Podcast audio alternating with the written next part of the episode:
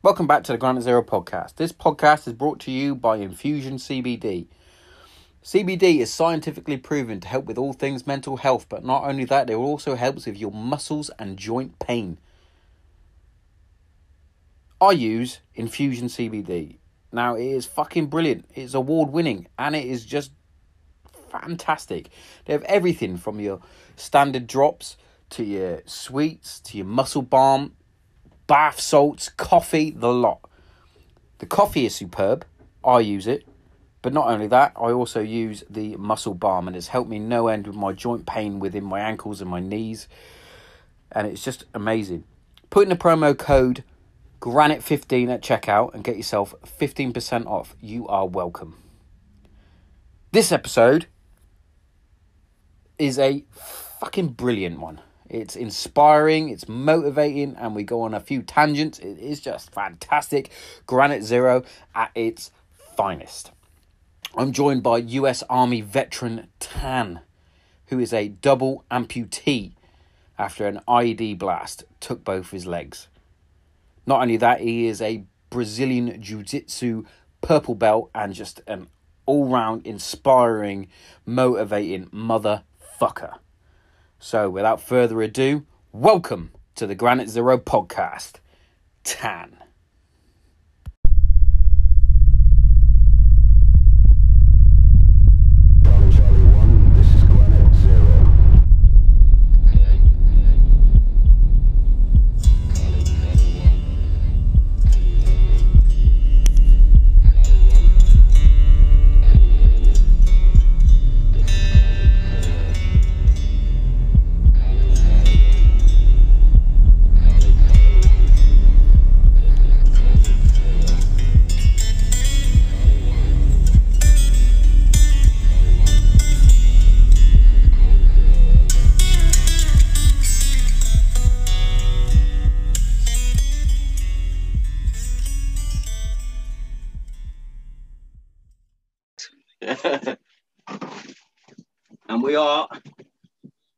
Live, but live with for me and you. Welcome to the Ground Zero podcast, Ham.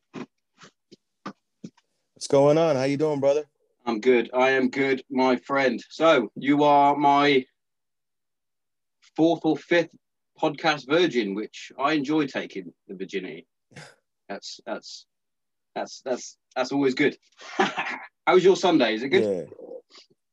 Oh, it's pretty good so far, man. Like right here, what are we? Uh, we're over the pond, right? So we're cr- we're across the pond. So what are we like? Five hours apart. So right here is nine a.m. Oh, I've So so far so good. Yeah, nah, I, I enjoy bright and early, yeah, so I could get the rest of my day done. Yeah, I You know. know, with the kiddos. Yeah, well, I had my I had my two. Well, I don't I don't know if it's still a big thing over there, but obviously the elf on the shelf. Um, so we have to every day we have to hide or do something with the fucking elf. Um, Yeah. So my, my two my two little uns this morning they were well I say little uns one's nine one's six. They're up cracker sparrows searching for this elf, and I hid it in a in a in like a like a biscuit tin cookie jar you might want to call it from over there Yeah, yeah. uh, with cookies all over its face and that they are the excitement I love it I love the excitement that they have because they, they it's still magical to them they've run upstairs thinking that this elf has magically got into a cookie jar it's it's, it's brilliant I love it It's it's just the stuff that's keeping the kids, you know, a little innocent. You know what I'm saying? Just Yeah. keeps the kids a little innocent and having some fun. You know, instead of, you know, the type of the world we live in now. Everybody, everybody has to grow up too fast, and everything's fast. just going too fast. Yeah, it's the phones and, and the internet and, and iPad, pads, pods, everything. Like my my my me and my eldest have started watching Stranger Things, and obviously that's set in the eighties.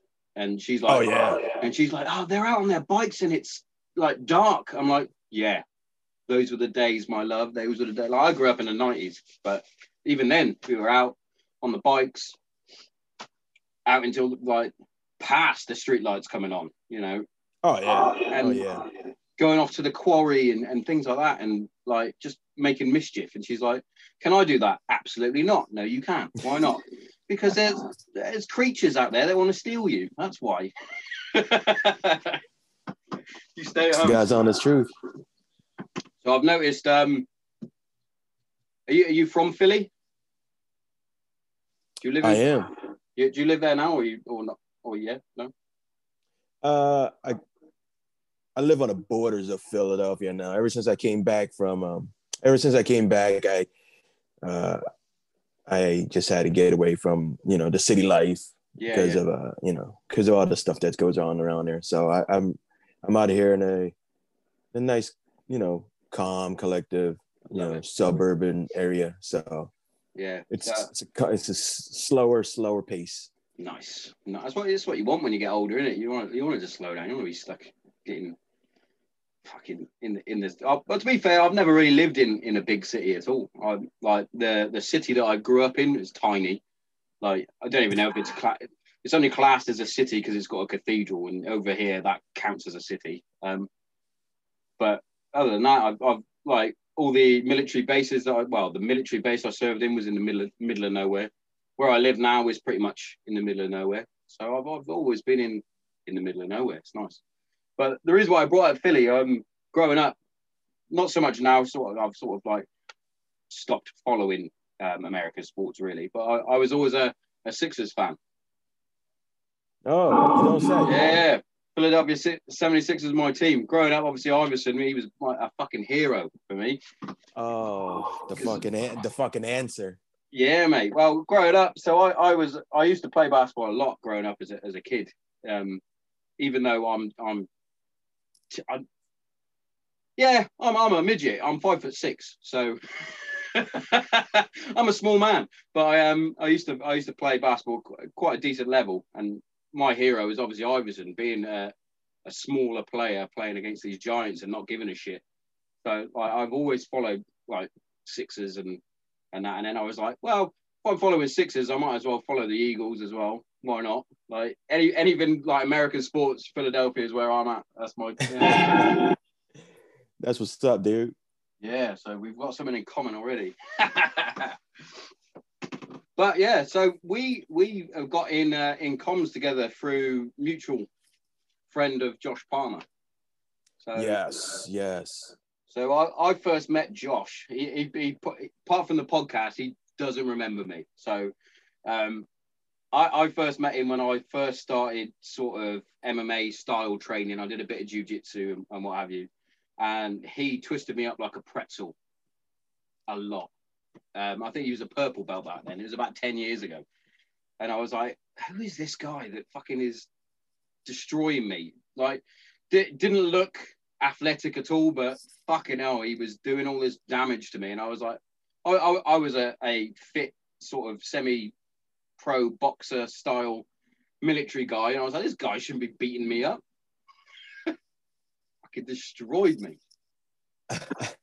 oh, that's that's a that's a mutual. Uh, that's how I, I met Josh too as well. I uh, at, at the time I met him, I was just I think I was about five months into my jujitsu journey. I was a white belt, and uh, um, I was uh, I was I was you know we we was uh, we were high. We, we were high like you know you, you know you get that that that feeling when you just when a lot of people they get that bug you know when, when they love Yeah, it yeah. so much. So so I live in Philadelphia, but where um, Josh was training at, Josh was training in South Jersey, which is about a 45 minute drive from where I live at. So, but they always have open mats and stuff like that. So I, I attend these open mats and that's exactly, that's where I, I, I met Josh and um, he introduced himself to me. I believe he was a purple belt at that time too, as well. And he introduced me, he just, he introduced, introduced himself to me. And um, he mentioned to me that about how he worked, he trained with military folks and stuff like that over, over across over there at the pond. Yeah, yeah. And um, but before he introduced himself to me, we, we bumped and fist and we we slapped hand bump fist and he beat the shit out of me. yeah. He, he didn't he, didn't- he didn't give a he, didn't, he didn't give a shit if I was a, a fucking bilateral amputee. He just fucking choked me out and he just fucking bow and arrowed me and he knee on neon belly me and he said, "Don't do this, don't do this, don't do this." I was like, "Okay, thank you very much." yeah, So I yeah, just yeah. like so as, as soon as, that's what I love about jujitsu is that when you're when you get on the mat, it doesn't matter if you're a fucking amputee or a um, you know quadruple amputee or a tri- triple amputee. You're on the mat. You're you're on the ground. You're on the same. You're on the same fucking level Yeah, playing field. level. He beat the shit out of me. Yeah, he, he didn't give a shit.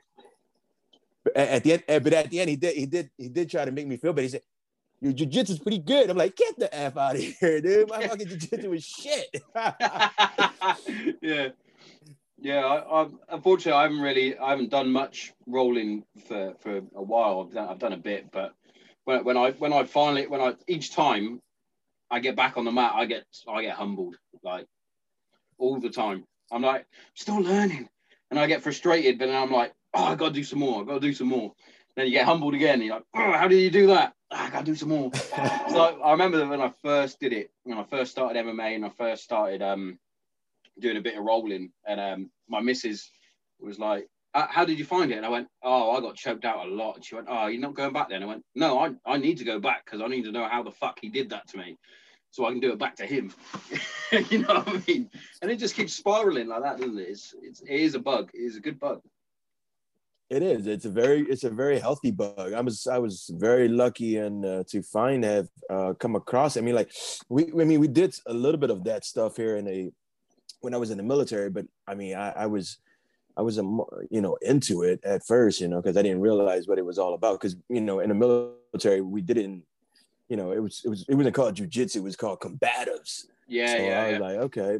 And I didn't know that in- combatives you were, were allowed to do all that stuff. And when I come out into the civilian world, yeah, yeah. I needed I, I- needed something, and I, I was I found it, and little I know, I was, there's more to it than the stuff that we learned in in our in our in the military, and it, it, brought me back in, and I, loved it, man. I love every single. No, I loved it. I mean, I still love it. I love the shit out of it. I mean, there are, my fucking garage has got fucking jujitsu mats all over the place, and it's insane. It's insane. It's So- awesome. It is awesome, and and the and the in in in terms for for the listeners of the podcast to realize about um why I started this podcast through mental health sort of issues. It's my journey, Yeah. my journey through through my own issues that I've got, and things like jujitsu are brilliant for that because of the mental aspects that you. It's a fucking human chess game. Like I put my hand here, he's going to go there, so I need to go over here. I need to do, and just constantly move. Like physically, it's fucking knackering, so tiring. Having having the weight of someone else on you, and you have to try and move them, and then you have to think at the same time. Whoo, you know, it's good. It's good. I, I highly recommend it. It's so great that you brought that up. It, it's so great that you brought that up because I mean, little did I know that I mean that that fucking. It's amazing how so similar it is.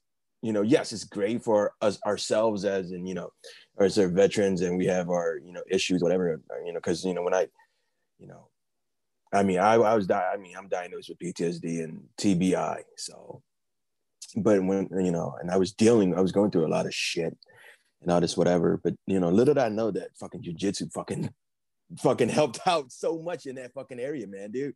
You know, uh, it brought back you know the structure that I needed. It brought back the fucking motivation that I won uh, that I once had. You know, and yeah, it's just to ha- just to be able to you know, it's almost we're. I wouldn't say we're back in combat or whatever, but you know, Yeah, yeah. but just to be have our, our minds you know motivated again and thinking again and have that rank structure like we have you know the belts where they're you know the colors of the belts is like the rank structure of our in the military Yeah, yeah. and you know the thought of it that discipline we need yeah. the discipline that i need you know to fucking to cope with also, it and, um, it's know. also got that comradeship as well. oh yeah i Uh, love it, it it I love doesn't it. matter if um, fucking Joe Bloggs puts you in an armbar. You're like, shit, that's fucking like. Let's get back to it and fucking get on with it. Uh, It's just, it's just awesome, I think, and and well, loads of different like.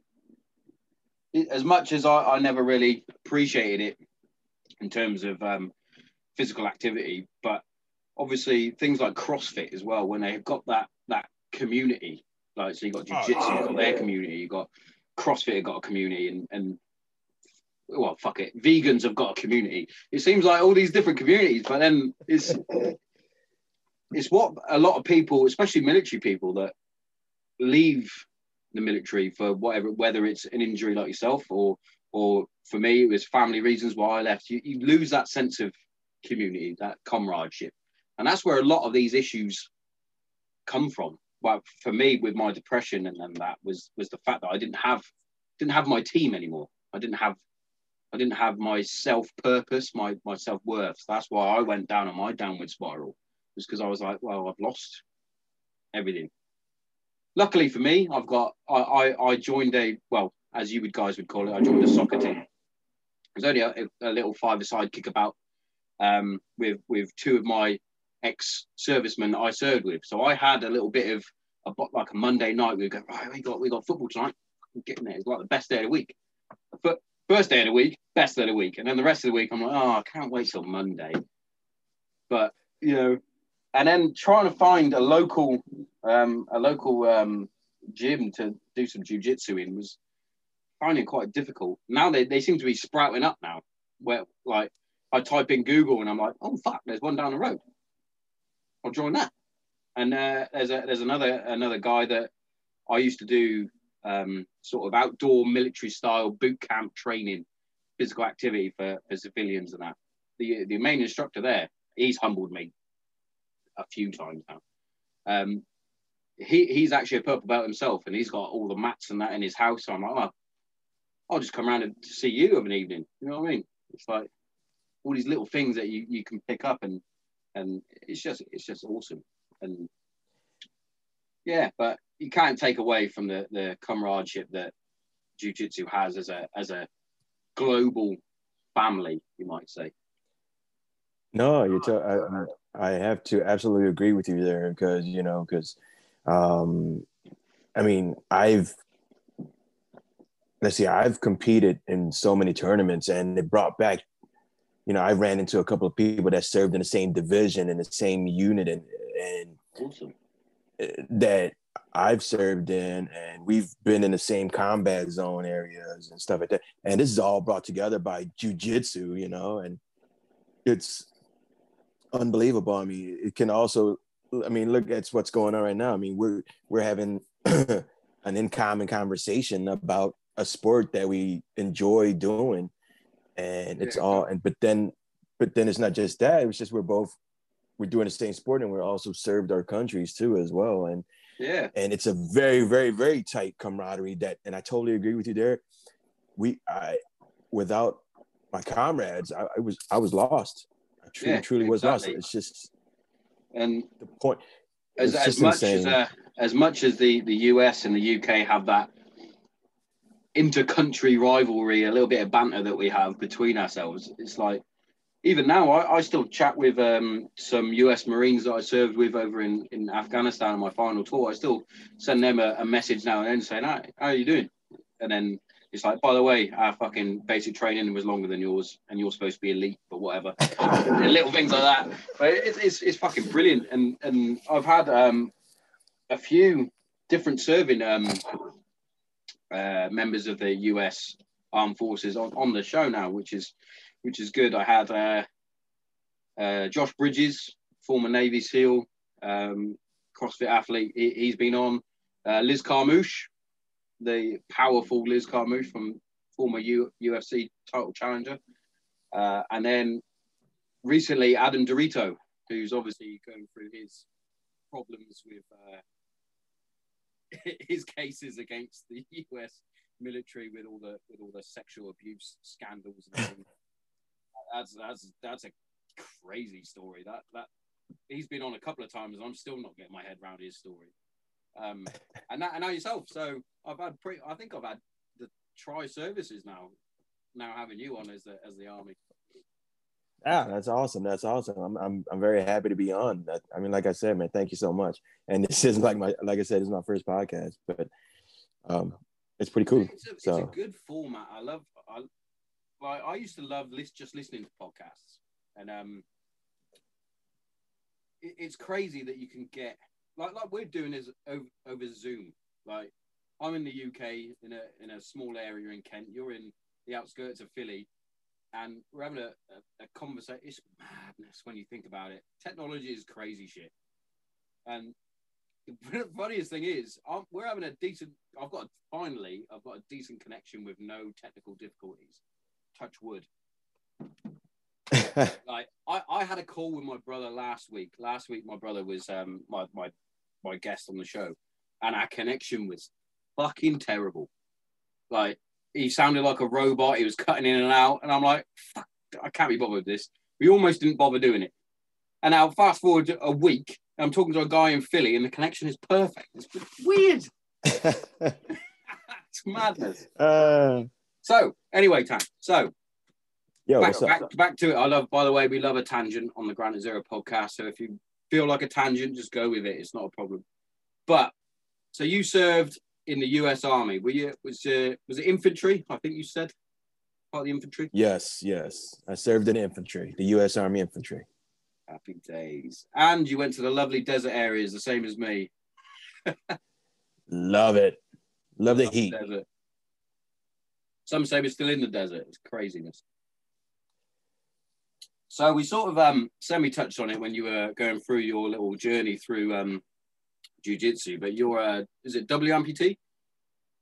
Yes, yes. I'm a bilateral amputee.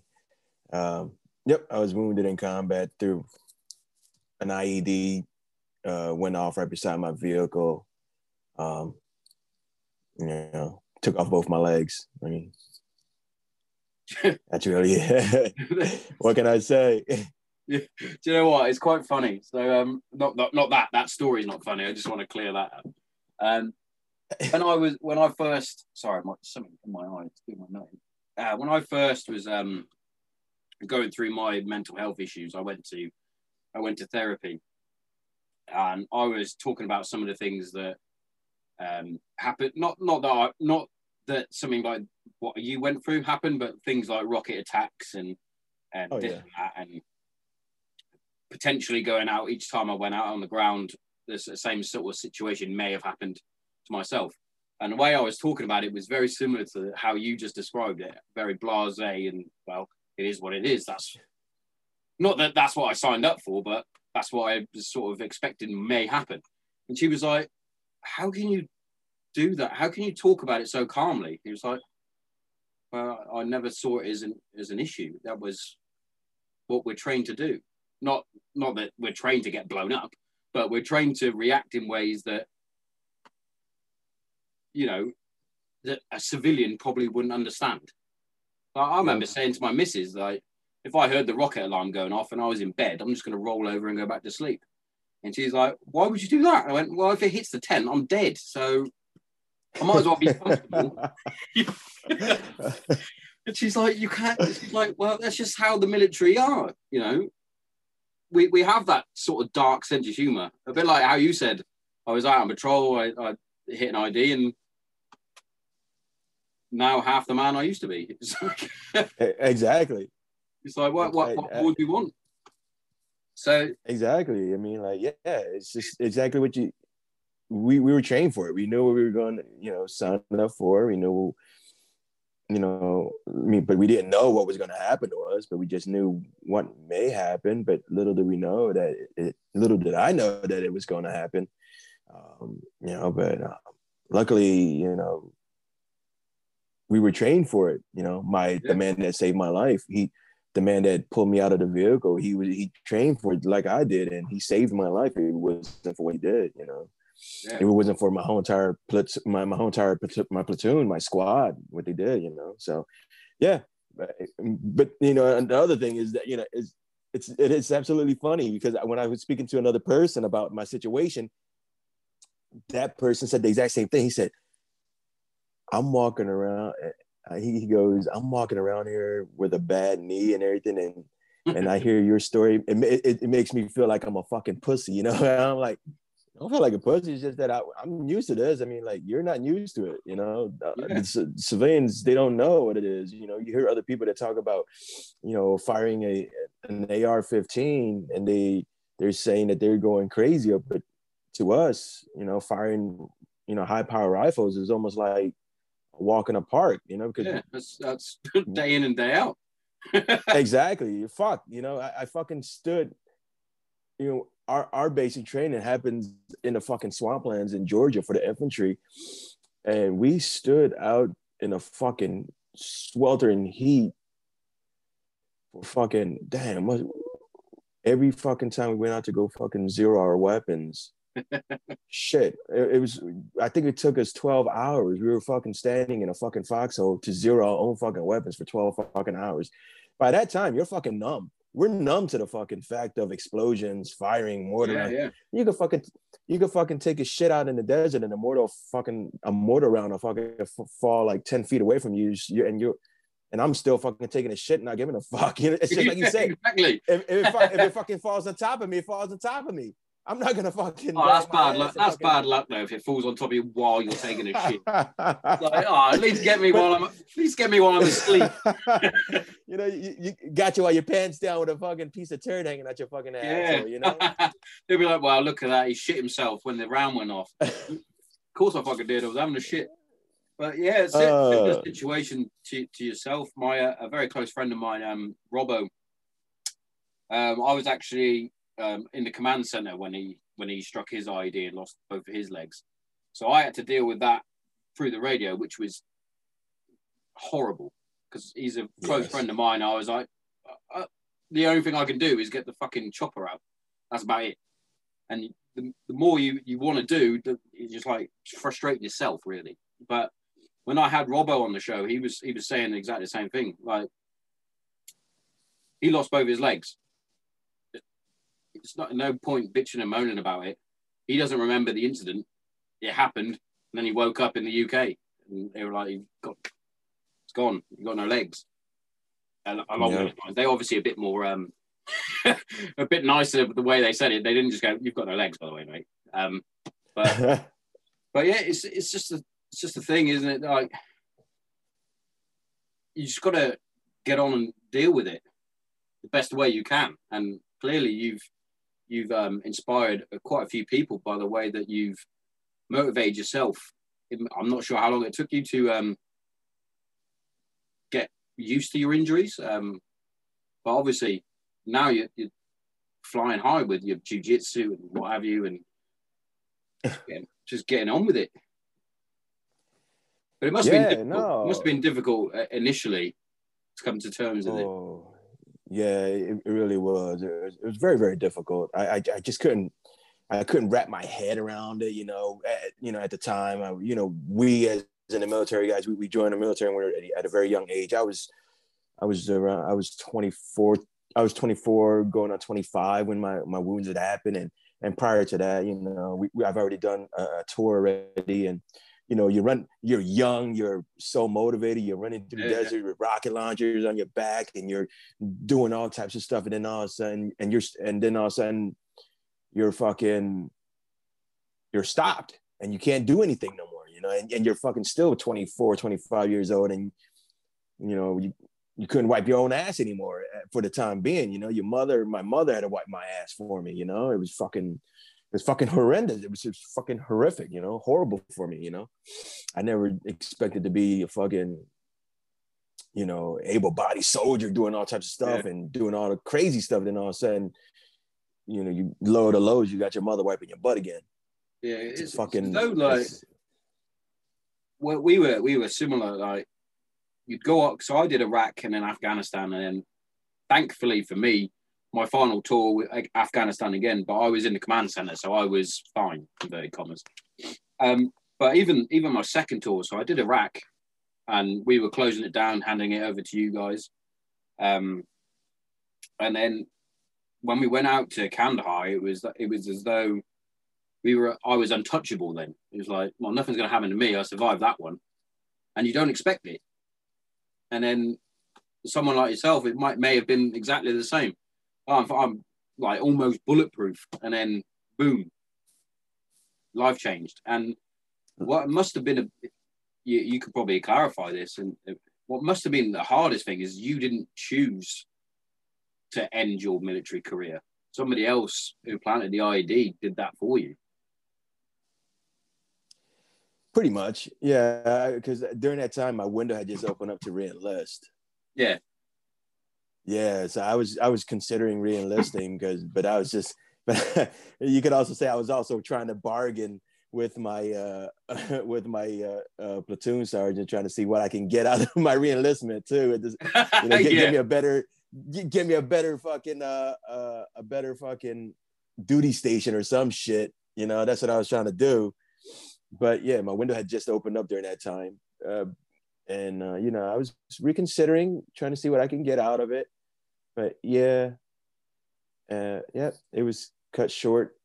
But you know, even though at the same time, you know, I was still able to, you know, when I was in the military, when I was in a uh, the military hospital, they did mention to me that I can still re-enlist. But then I said to myself, I was like, what the fuck am I gonna do then if I can re-enlist? I mean, I can't do the same shit that I truly loved or truly enjoyed. I'm not. I'm. I'm not. A, I'm a hands-on type of person. I'm not a behind the desk type of a person. You know, I can't do. I'm not intelligent in the way of fucking you know hitting keyboards and fucking doing all types of stuff. You Yeah. know, I'm I'm not that person. But um, It's so like, you yeah, It's like the movie um, Starship Troopers, isn't it? Where he's uh, on the desk and he's got one arm and he's got his, both his legs missing and another arm with a claw. And he's like, "So what, Oh, what did yeah. you chose to do, son?" He's like, "I'm joining the infantry." Ah, brilliant! The infantry made me the man I am today. It's like, then he Oh. turns around. it's like, cheers. yeah, he turns around. He got no fucking legs. Yeah, that was a fucking. That's. I brought. I brought this. That's the exact same shit that brought to my, uh, you know, to my attention. I was like, oh shit. So, uh, yeah, my my retire. Yeah, my retirement is short. I mean, I mean, not not really short, but um, my military career was short, and Yeah. got into retirement, and you know, yeah, I was lost for a time being, but then, you know, it took me. It took me. It did. It took me quite some time to realize what the fuck I should have done with my life. You know, yeah, it took my kids it took my kids coming into the picture but then also i was thinking about you know the guys that risked their lives to save my life you know Yeah. They risked their lives to save my life so they they saw my life as as something of an importance so fuck that shit i'm gonna fucking try to live my life and make my life yeah. They they've gone out of their way to Um, save yours. worth it. You might as well leave. You might as well live it the best best you can. exactly You, um, you mentioned that you suffer with uh, PTSD as well. Did that did that stem from the the actual incident itself, or is that just a collective of everything you've been through in previous tours, as well as the accident incident, and then and then leaving? uh all of it all of the above yeah, all of the above, you know, all the stuff that I've, you know, all the stuff that we've done, that we've seen, that we smell, you know, that we hear, you know, shit, man. I fucking last night I fucking jumped out of bed from just hearing a fucking someone fucking um shot one of those whistling rockets and shit. And I'm like, oh shit. You know, and my and my wife jumps up with me. She's like, what's going on? I'm like, you know, and, uh, and stuff like that, you know, and then also, you know, yeah, leaving the military and now I have, you know, nothing to fall back on. You know, my Yeah. my my brothers in arms are my brothers in arms are out. You know, but they're out of the, the service too. But they're spread across the country of you know, the states here. But luckily, we had, like you said, you know, we got this awesome thing that's called Zoom, the technology. I can yeah, fucking yeah. shoot them a fucking FaceTime and or whatever, and it feels like I'm and we're just shooting the shit like back in the old days. Yeah, that, that, Um, that's always a good thing is when you get that reconnection with whether whether it's just a, a buddy that you served with, like literally one of your best mates or, or what have you. I did it a, a few weeks back. I gave my um my best mate Nick uh, a, a FaceTime. He's a, he's now a paramedic, and he's been um suffering a little bit with things that he's seen over this pandemic and and things that he saw when he was doing. He was when he was in um Bastion in Helmand province when on my during my last tour he was part of um MERT which is the same similar thing to your PJs um, yes. so uh, my regiment actually formed the force protection of that um, of the Chinook so my regiment's on the back and they help out um, the injured parties and what have you so he served with that he saw some gruesome gruesome shit um, and it, little things sort of trigger him now and so I gave him a little FaceTime and just to cheer him up a little bit. And it was it was as though we hadn't stopped talking, if that makes sense. Um, like it's been weeks, Yeah. months, maybe even a year since we last spoke, but it was as though we were still in the block, like chatting shit with each other. Fucking, it was brilliant, and and those little things just just perk you up. It's it's fucking brilliant, and um, yeah, and having things like Zoom and and FaceTime and and WhatsApp video and things like that, it just even though a phone call will suffice, actually seeing someone, even though you can't be in the same room, it just it just cheers you up no end. And little things like this, like, we've never even spoke, but it feels like I'm your best mate already. I totally agree with you. I mean, like we, could fucking sit around and fucking speak freely about the fucking situations or, or, Yeah. or the stuff that we've been through. and, that, and Yeah, that- that's and one of the reasons why I, I it's- started getting guests on on the show. Um, I've had a, a I've had a, a, an array of different type of people on my show, um, but it tends to fall back to the same sort of my, through my journey. This is my journey to get it out, and sitting talking helps me hugely. Because otherwise, I, I put my my fake walls and my fucking barriers, and I'm like, no, I'm fine, don't- I'm fine, leave me alone. And then I'll get in my little shell. But being open and honest is is so much better. Like, and and just sitting, chew, chew, as we would say, chew the fat, having a chat is just um, it's just fucking, it's just nice, and especially when it's a like-minded person as well.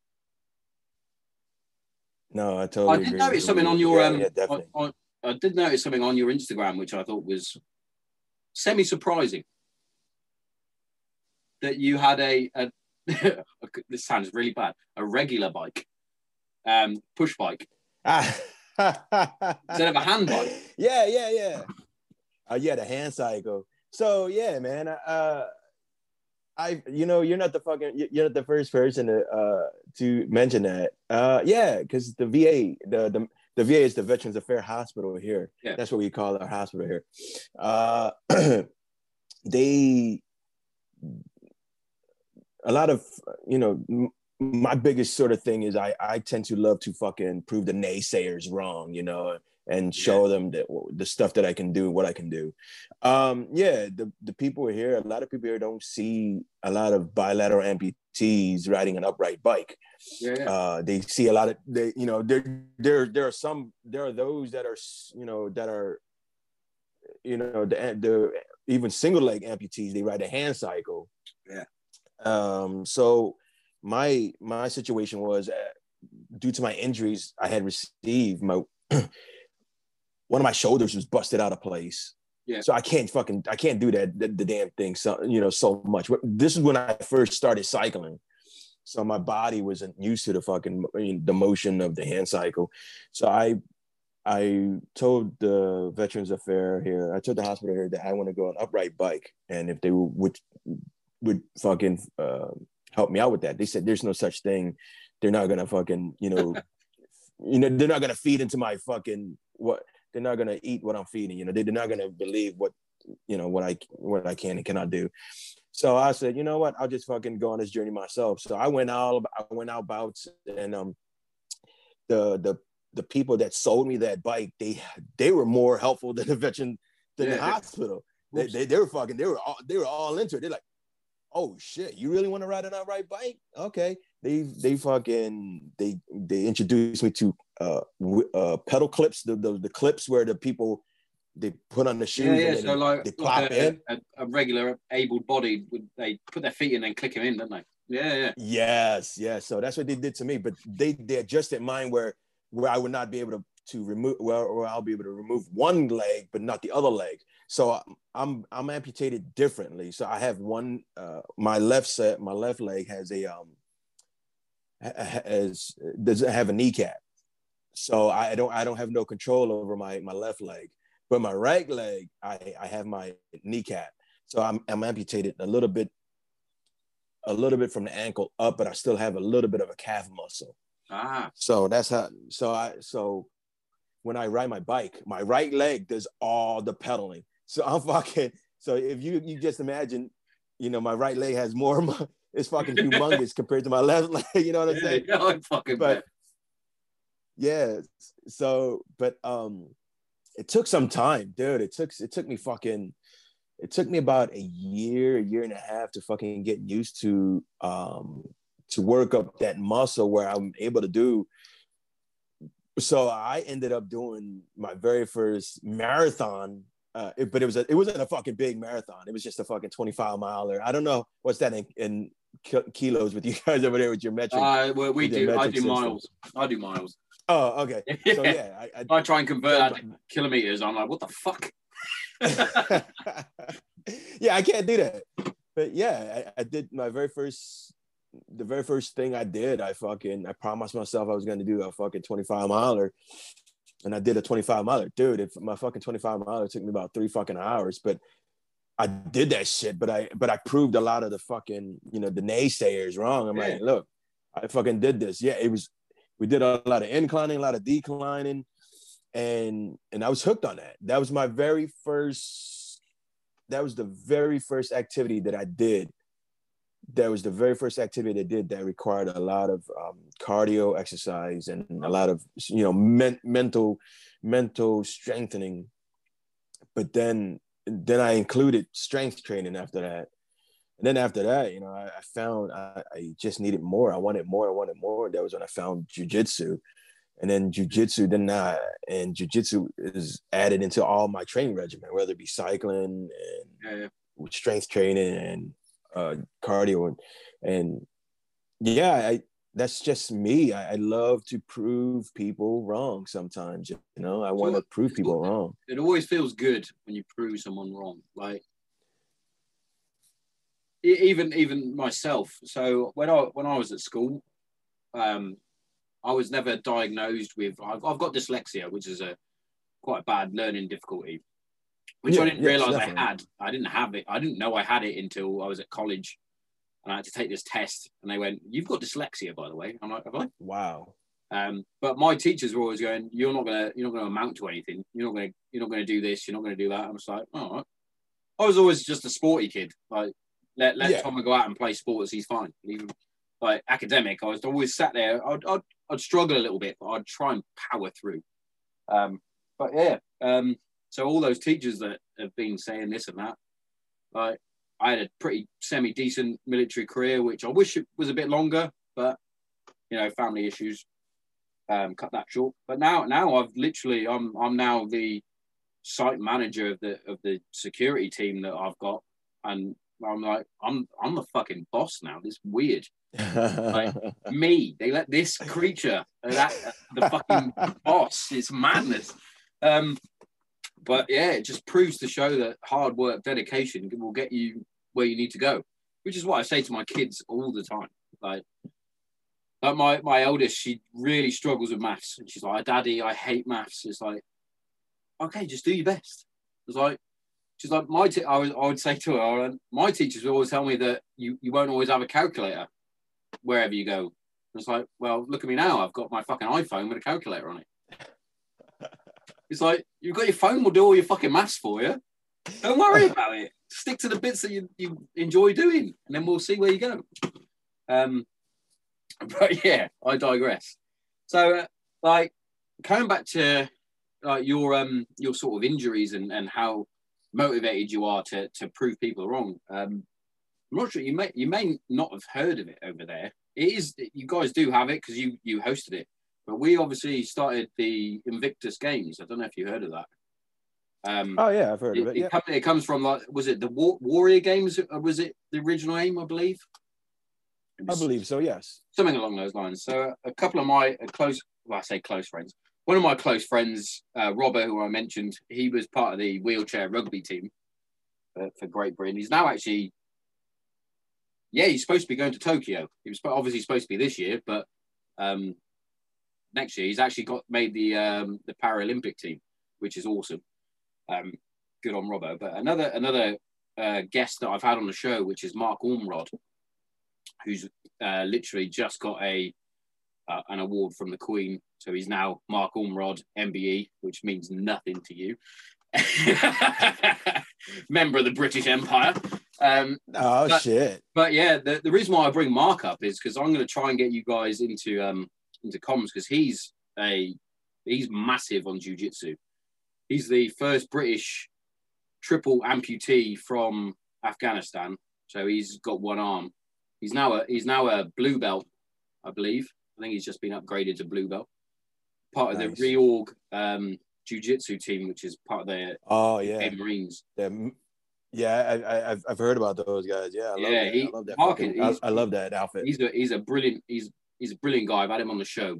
Fantastic guest. I think I sent him the link. Um, sent you the link to the episode. Yes, yes. He's a, he's a top bloke, but yeah, he's a, he's another one that likes to prove people wrong as well. I think they said that he wasn't going to walk and things like that, and he's cutting about on his legs quite quite aptly. He competed in four different sports, I think, in that um, Invictus Games. Like one of them was swimming, and I was like, "That's crazy!" Like swimming with one arm, he must have been hanging out, just like. it's like I'm, I'm like like anybody um, from yourself, Mark, Robbo, anybody that I know that have had like life changing injuries. I'm like, yeah, it's it's always that thing. Like I've got like the issues I've got in my head that nobody can see, but I'm always like, what am I moaning about when there's guys like this that are strapping on their legs each day and going out and, and smashing it, and then uh, I'm like, fucking hell, I don't really feel like doing much today. It's it's that, and I like not not knowing that what I know now in terms of um uh like depression awareness and PTSD and things like that, and how it affects everybody differently. Previous to that, I was always like, why am I feeling like this? And there's guys that are struggling worse than me. And now it's like, well, actually, no, everybody's different. So, like, what may affect you probably won't affect me, and, and vice versa. And it's, but yeah, I, I, did you ever think about doing like the Invictus Games or anything like that, or were you quite happy just? Or did you have to get invited? I don't No, know how it I- works. I don't even fucking know. I mean, like, I really, I do. I, I, I, I really do. I, I want to go out there. I want to get sponsored. I want to go out there and train because it's just, I want to do all that stuff. But I just don't know how about to do and getting into it. You know, I don't Yeah, yeah. know. The, I don't have the, I don't have the connections, or I don't. Most of the times, I just sit there and I'm like, yeah, maybe I want to do it. I, am just waiting for. I'm just waiting for how to get into it and where and how about but the other thing is i'm like i don't want to keep i don't want to be apart, away from my family like you know for for, for a long Also, period of time you got to pick the right country that they're going to. You don't want to go to a crappy.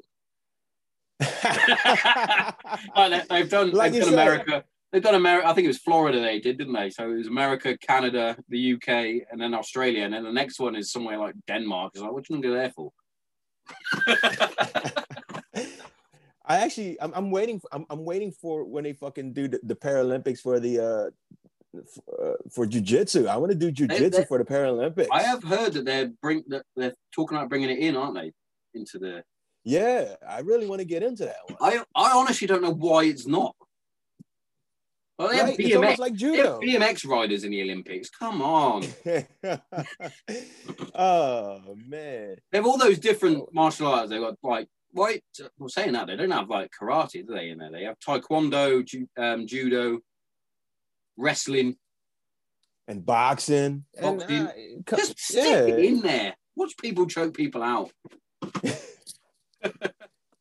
It's um, it's almost like judo. Judo, judo has the same uh submissions that jujitsu has. They got arm bars and uh, lapel chokes too. I mean, I don't understand why they make Yeah, they jujitsu as a very, uh, very yeah. rarely see them doing it, which is mad. No, you don't. In in the main competitions, like you see them Yeah, do their massive throws, and you're like, that's pretty cool.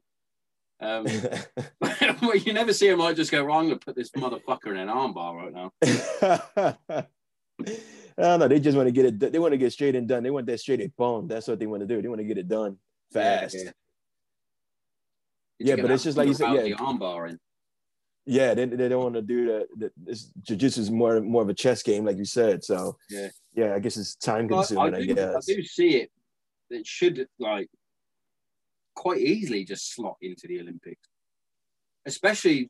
Well, you would have thought they would have tried it for for this next one, obviously, um, in Tokyo, where obviously Japanese jiu-jitsu is Yeah, right. Brazilian jiu-jitsu formed, like from from them coming over. Um, it's like just put it in there, just slop it in there. I mean, they got badminton in it. They're playing badminton Oh, that's fucking not- ping. Doesn't even count. How annoying is badminton though? They smash that fucking. Obviously, it's clearly a British game when they name something as shuttle. But, but they smash that. They smash that cock so hard, and it doesn't go anywhere. It's like bam! It's fucking crazy. yeah, talking talking about um like Paralympic sports and things. Um, there's some that, that I look at and I think, how does that work? Like, especially uh, like te- we'll take tennis for example, because obviously tennis is mainly played on grass, and it's like how do they do it in the wheel like wheelchair tennis on grass must be hard work. I How do I get it moving? I suppose it is. I, I have But, then in, in my head, I'm thinking like grass is in like a like a football pitch, like thick grass, not like how they cut it Yeah. on the tennis court. Where, but, but yeah, we'll get rid- get rid of wheelchair tennis and put in jujitsu for the Paralympics. there you go, solved it. I should be part of the Olympic Committee. That'd be brilliant. That'd be awesome. I would love that, man. I'm just looking forward to it. But by the time that shit happens, I'm fucking like I'll be like 50 years old and shit by now. I'm I'm already I'm already up there, reaching up there in age brackets. Oh, you can go in the you can go in the veteran veteran league. I'm already like like right now. I'm already I'm competing against able body, able body uh, jujitsu practitioners, but I'm fighting. I'm going up against the last person that I went up against. They were in their 20s, and I'm like, I'm sitting there like, oh shit, I'm fighting up against a 20 a 20 something year old wrestler that, that just got they just graduated from college, and I'm over here. Do you And- find and- that they um and the- underestimate you? Uh, yeah. So sometimes I think you're uh, old and um, yeah, because you're old and because they, they take uh, yeah no I- legs I'm gonna- think that I'm, I'm going to beat this guy because he's got no legs and he's well old. Yeah And then and then Yeah. you and then you tie them up like a pretzel, and they're like, "What the fuck just happened?" I so that that that, that never ha- that never happens in competition that only happens at, at other academies but in competitions they they sort of they sort of think that I'm an easy I'm an easy win but you Yeah. know I do tend to lose a lot of my competition matches but it's it's not due to submissions or anything of that nature it's due to time limits they try everything to try to submit me. They try everything to try and submit me. They try to they try to to hold me down which they can't do. They try to uh you know armbar me which they sometimes they have a difficulty doing because of my you know one one of one of the things that my one of my uh, professors had mentioned to me uh, in training here they said take your disadvantage and make it your advantage you know and i take i take that to heart. And one of the things that they you know that i learned is they really can't hold me down so so i can really just move around and around around them but the thing They've is got- that i can't submit them Like how strong your upper body and and core will be when you've got no legs. Like that's all you. that's exactly that, that's because that's all you can use.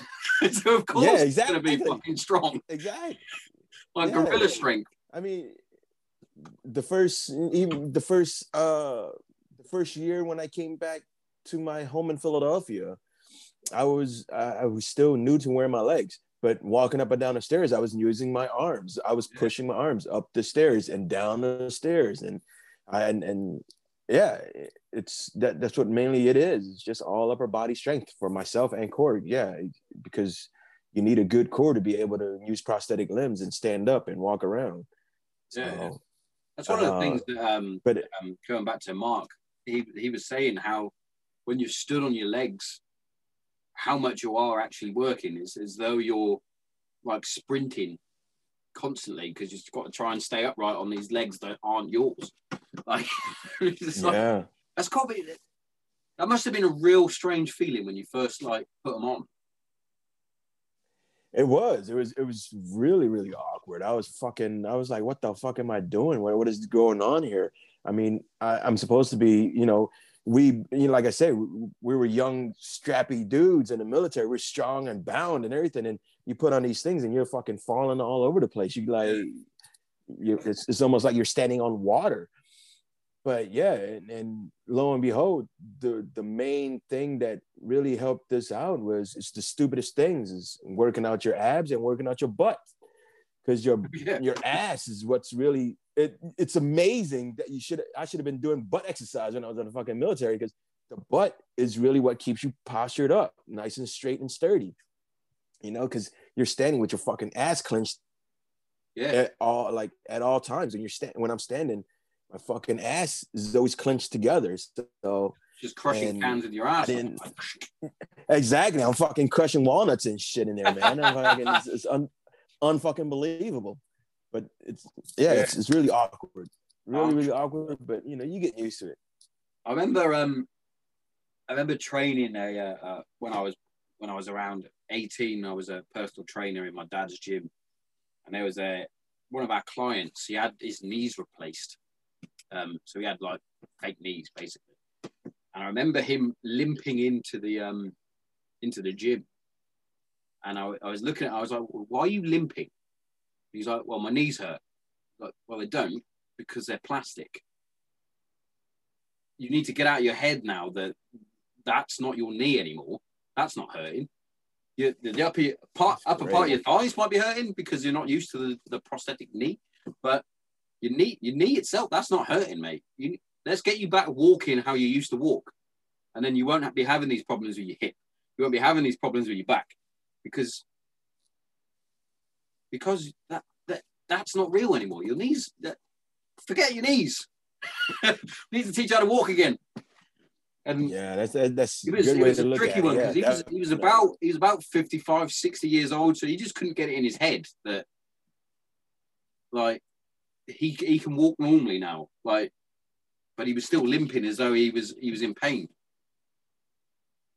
but he, but it was one of those you know you know when when you're really in pain and you and you're walking and and you limp and you and you wince it was none of that he was just like quite happily but he was just walking with his limp and he's like you don't limp, chill out let's let's get back to basics that's right. he, that's he was right. a tricky client. He was a tricky client to have. But some people just don't want to um, learn or, or, or adjust.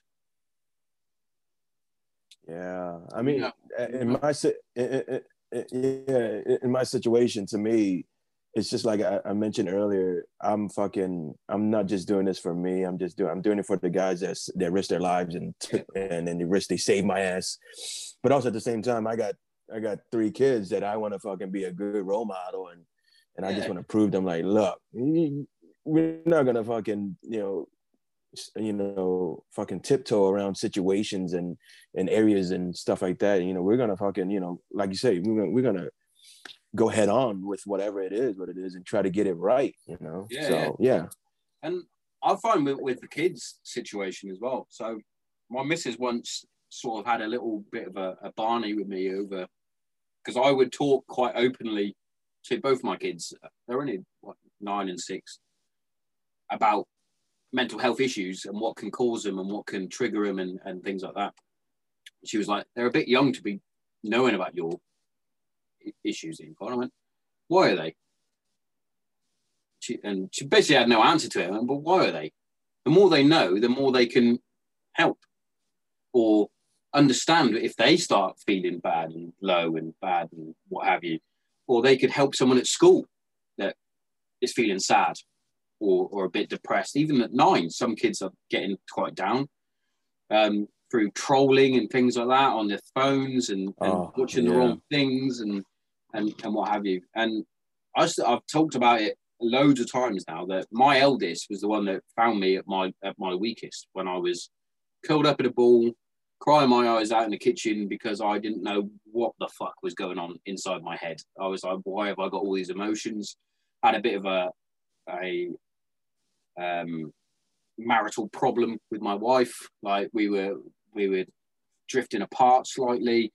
All, all this was down to me um, and me putting my walls up and my barriers and pushing her away, saying, "No, I'm not telling you what's wrong with me," because I didn't know what was wrong with me Yeah. that was the main problem and and the one that found me was was my eldest and uh like i i said in in my little mini documentary that i've got uh i put it in my little memoir book and things like that she was the one that found me and told me that everybody loves me we're all here for you. And that was coming. I think she would have been should have been seven at the time, and like a seven-year-old seeing it and understanding it and realizing that all she needed to do was say something like that and give me a hug. You know, it just make it just kids are brilliant because they do see Oh, things, yeah. they pick it they pick it up and they understand that perhaps daddy did just need a hug Yep. and and someone to just you know and we've always had a little bit of a bond with like I've I've I've said before we lost seven months when I went away on tour I know our tours are slightly different to yours our deployments Mhm. um so we we we would do it's between four and seven months usually so she was she was one years old when I left and she was still a baby and I came back and she was this toddler it was and then we Yeah. never really had that bond. Um, but like recently, this bond has seemed to have just. She's now back to being daddy's girl, basically, which is lovely. Yeah. I love it. It's fucking amazing. Oh no, it's great.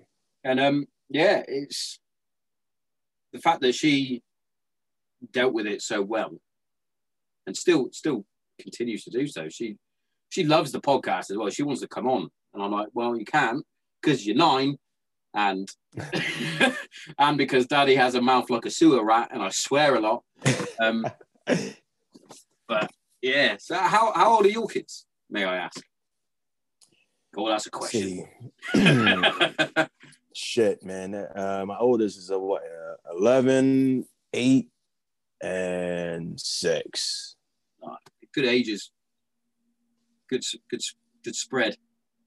Yeah, good separation apart, but you know, it's it's uh, they're a handful too, man. They're just, just like they have their own attitudes, their own. Oh, yeah. um, Crazy. Isn't they're, they're yeah, they're, they're just insane. Especially, I got I got two. Uh, my my the two oldest are are girls, so I have to.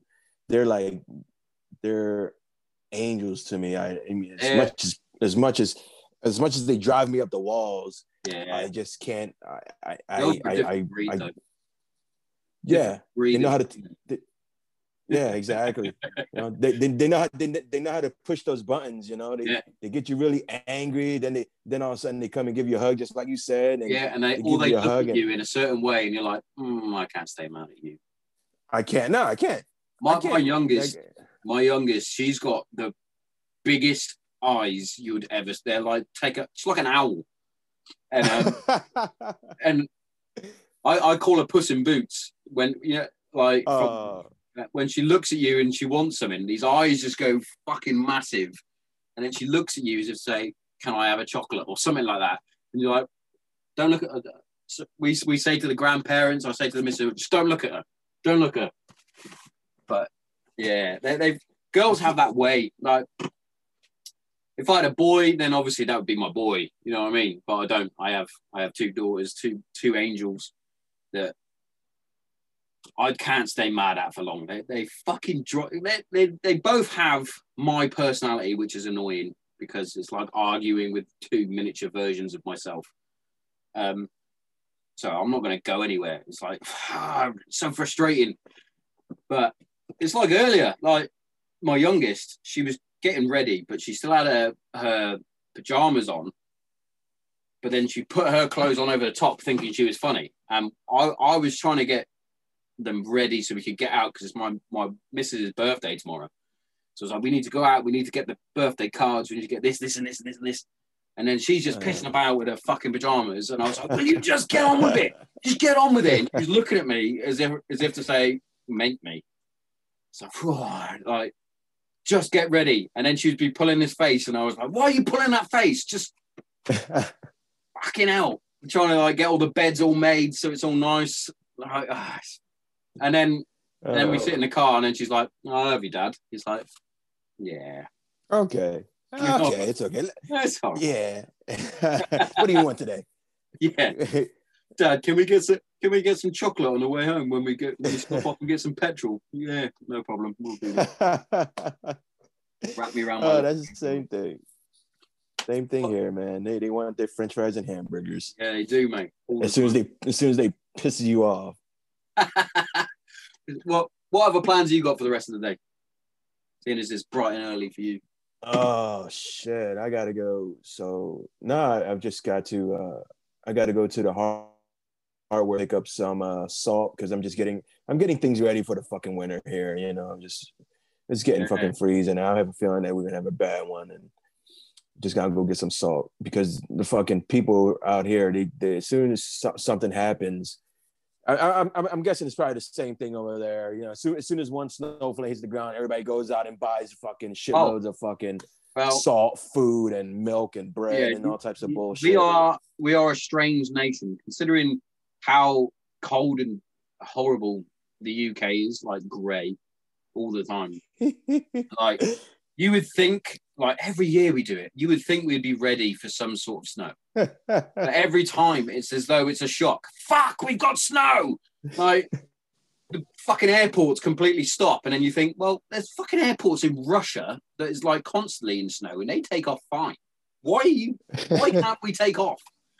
Um, but yeah, like I remember I was talking. Well, no, I wasn't talking. I heard my brother on his podcast that he did the other day, and for the first time in like I don't know when the UK have we've actually had seasons. I don't know if it's to do with the the pandemic and everybody being locked away and not many people in cars, but we've actually had a spring that looked like spring, a fantastic summer, autumn that was like like autumn should be, and now winter is like fucking hell, it's cold outside. This is and then we even had snow. Literally, we had snow the other day. Not where I am, but we had snow in the UK, and it was like everyone, like you said, was panicking because we had fucking snow. It wasn't even that much snow. It was like a half an inch or something, and everyone's panicking. But yeah, it's as though the seasons have actually gone. Oh, the, the, there's not much pollution in the air. Let's actually give them what they want. We might even actually get a fucking white Christmas for the first time ever. I know, I know. It's a fucking yeah. It's a, it- yeah, exactly. It's a, the the fucking seasons here was so fucking great and beautiful, and all of a sudden, and, and nobody's out there fucking enjoying it because of the fucking bullshit pandemic, you know. And it, it- it's disgusting. But yeah, right now the winter's gonna come, and and that's exactly what I'm gonna do. Because the, the best thing that I've I've learned, the the, the one thing that I've taken from the, my military career is always prepare for the worst.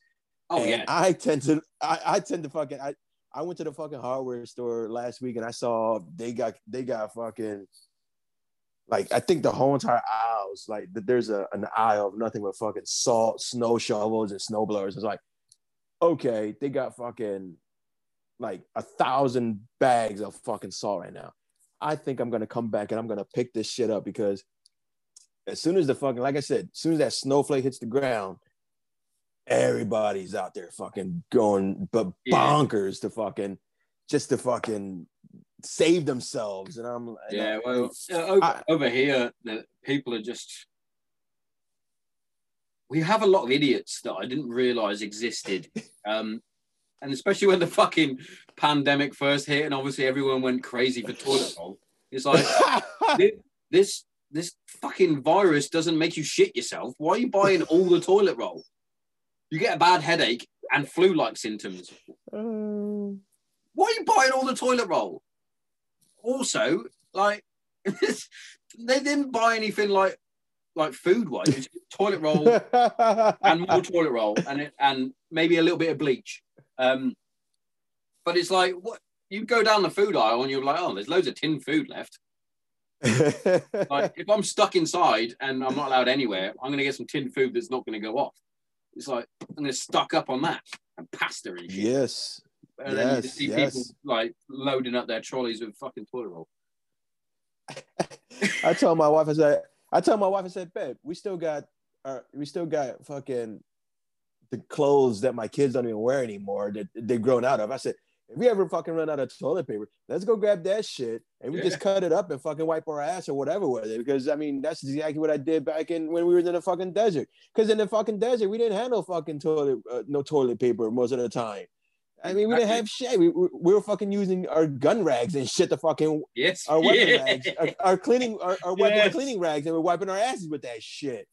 You know, and because Like, has anyone got any toilet roll? No, but I've got some fucking right fucking cleaning tissue or whatever you want to call it. I can't remember. Yeah, you know, called. yeah.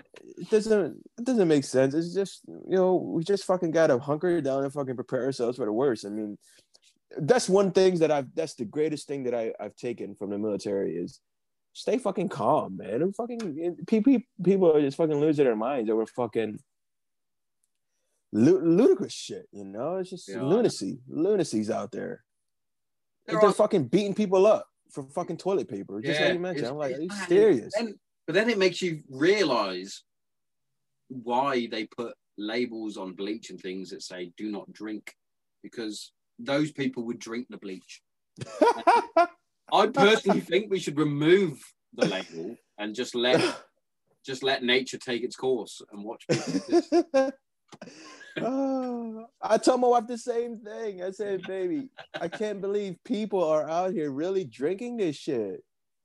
It's it's common sense. Common Yeah. sense. You get people. These things are fucking made to fucking degrease." Trying, you know, to degrease things, and they're fucking putting it themselves into their bodies, and this is, oh, it's common sense, guys. We were born with where's this our sense at? You know, do you really need people to say don't fucking well, drink isn't it? Like you get like a like a like a fight like a like I've got a little fucking little heater in here and it says might get hot. Well, no fucking shit. Don't- Don't put your hand on me or something like that. It's like, well, obviously not. But it doesn't make. Uh, it just Uh, don't know. some of the stupid things that are on are on labels that clearly means that somebody has done that at some point. because and then all of a sudden, if you don't put it on there, the fucking people get sick or get hurt from it. They're gonna fucking have a lawsuit up against the people that fucking. It's just, it's just, oh, it's, it's just a nightmare, a nightmare. So You get many nightmares. You've got many nightmares over there in, in, in America, haven't you? With uh, obviously you've just gone through your election as well. That must have been fun. Oh, brother, brother. There, there are days where I, I, I was pulling guard in my fucking own home. You know, I was pulling guard because I was like, I was afraid. I didn't know what was going on. I don't know what the hell was going on. People were just fucking getting mad and frustrated about the situation, and uh, and people were hating each other. And I, I, uh, over for you know, It's crazy how, how much people actually start hating other people just because of a political or, relig- or religious view. It's it's it's like, yeah, I can disagree with you because you support Trump or fucking Biden or whoever the fuck. But that, I don't hate you. Exactly right. And, and and that's what this country was supposed to be built. And this what that's what this country is built on. is built on freedom of speech, freedom of religion, and you know our, pol- our politics. You know, but yeah, and your right to bear arms. people out- You got you got to yeah, exactly. I, I I try to keep that low. yeah, know, because I, I try not to bring that up because a lot of people they they get really mad and, and uh, they they go, oh, you you you you you you really want to carry weapons? And I'm like, that's what this country is built on, right? Our Second Amendment rights is to right to bear, uh, our right to bear arms. Yeah. You know, I mean, you know, I mean, you just like you know, if you want to carry a wep- weapon or a rifle, whatever, or or have- purchase it yourself, so be it. That's what this country is based on. Don't fucking get mad at other people just because you don't want to and Yeah, they want to. What, what? it's, it's that thing, isn't it? It's the the offense thing and and and people's political views. Like it's like, why are you getting mad at that? That's because that's what you're passionate about. That's why you're mad at it. But just chill the fuck out. Exactly. the thing about offense and things is like it's not aimed at you. It's like it's like I, I remember once I made a joke a long time ago, and it was uh, it was about um it was during the Me Too movement, which was a bit of a bit of a sensitive subject, and uh, it was um Caitlyn Jenner came out with um an harassment cause because she was touched up by Bruce Jenner for years and years and years. So it was a play on a Wow. joke that obviously went through the through the change, became Caitlyn, and then now now there's no longer Bruce, etc. etc. I'm aware Yeah. of that. By the way, people don't cancel me. Um, but I made a joke about that, and then someone just popped up and was like, well, that's that's a very ill-timed joke. And he was like, well, it was a joke. It's just a joke. Was like, you don't need to take offense to a joke. It wasn't aimed at you. It wasn't aimed at anyone in particular. It's just a joke, making light of a bad situation, which is what most jokes are. Oh my word, did that cause an uproar? And and it was between like myself and my family, like not, not close family, but a cousin that I've never don't really speak to. We have very, very different views. We'll just leave it at that.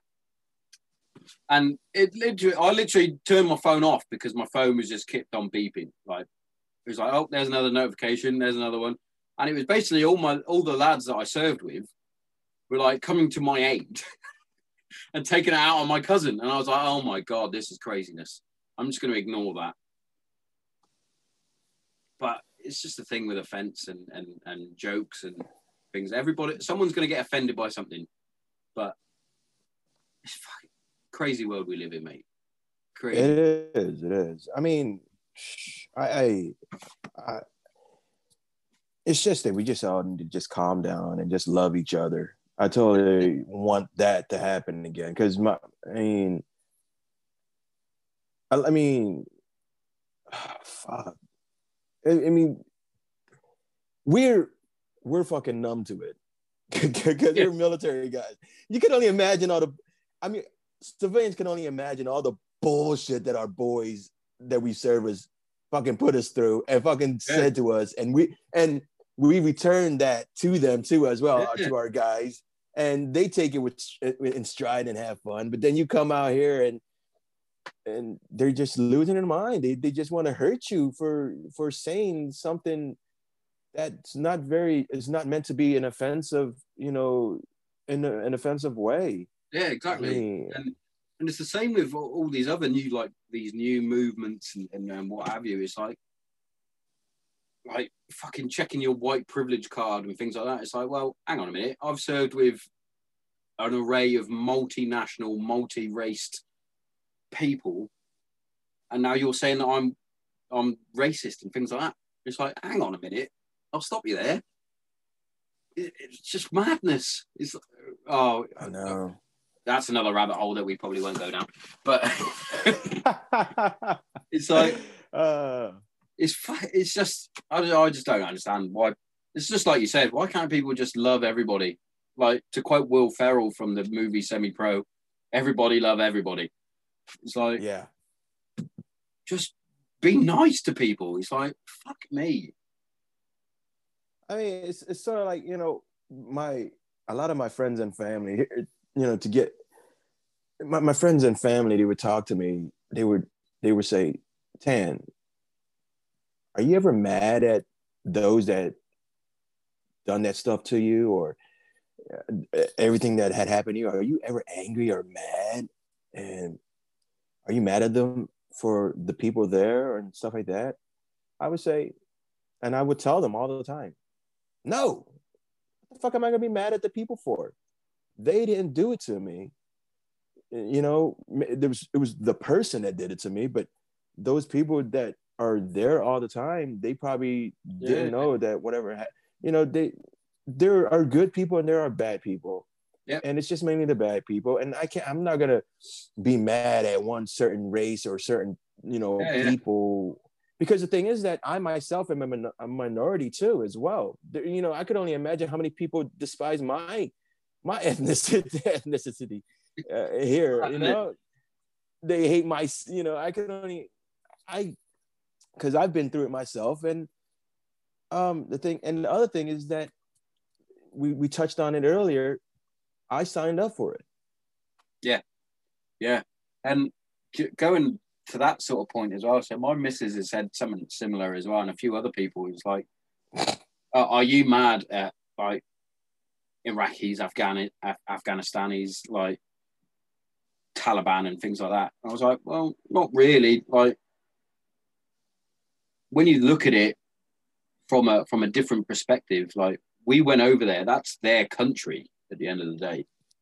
And I went, and most of our rocket attacks and things like that weren't from the Taliban. They were from locals that we've plowed through their fucking farmer's field and destroyed it. And they're pissed off, so they retaliated. And when you think about it, if someone did that in like the UK, we would get pissed off and fucking retaliate in some sort of way. And it, that sort of thing has gone on and on and on from years and years. So we could even go back to 1776, 1775, even.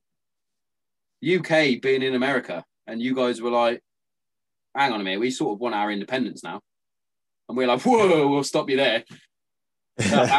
we, we we found that country. And it's like, well, hang on minute. No, you stole that country. Right, we're gonna have a fight. And then we lost, unfortunately. Um, but that's another thing. We, so we were fighting in your country. And you guys won. And you guys did exactly what the Taliban and, and, and Al Qaeda were doing. We were fighting in their country. They didn't want it. They're fighting back. What do you expect? That's what war is. Exactly. And that's why, you know, I try to tell people, you know, you know, what's done is this is what's done is done. How about we just try to reconciliate and just love, you know, just throw things down and just fucking love each other, man. Fuck, dude. Yeah. I've, I, I mean, you and I, we've we've seen the worst of the worst already, man. I mean, do I want to fucking relive that shit? Fuck no, I don't want to fucking relive that shit. You know, let's just fucking yeah, top point there as well. Like when when you're young, dumb, and you go out to these countries, you want to get in all the fucking fights. You want to fight. Oh yeah. that's what you train for. Tw- like when I joined out, 20 years old, 21, I was out in Iraq. My 20, I was 21. Yeah, 21. 21 years old. I'm still a fucking boy. And they've given this boy a fucking rifle and all the fucking bomb that I needed to go and pick a fight if I needed to. Yes, we were more on a hearts and minds mission at that point, but we were still ready. We still have we're still driving around in armored vehicles with fucking 50 cals on it, ready to go. I was ready to go. By the time I left, I was like, why am I why are we here? Why are we fighting now? This, we've been in Iraq and fucking Afghanistan since 2001, 2003, and we're still here. It's 10 years later. It's like, can we go Uh, home now?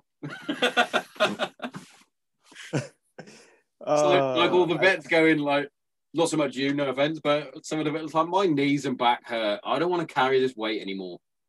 Can we go home now? I'm done. I'm done with this heat. I'm hot. I'm tired. I'm hungry. Yeah. Why do we have to keep fighting wars in fucking deserts? It's disgusting.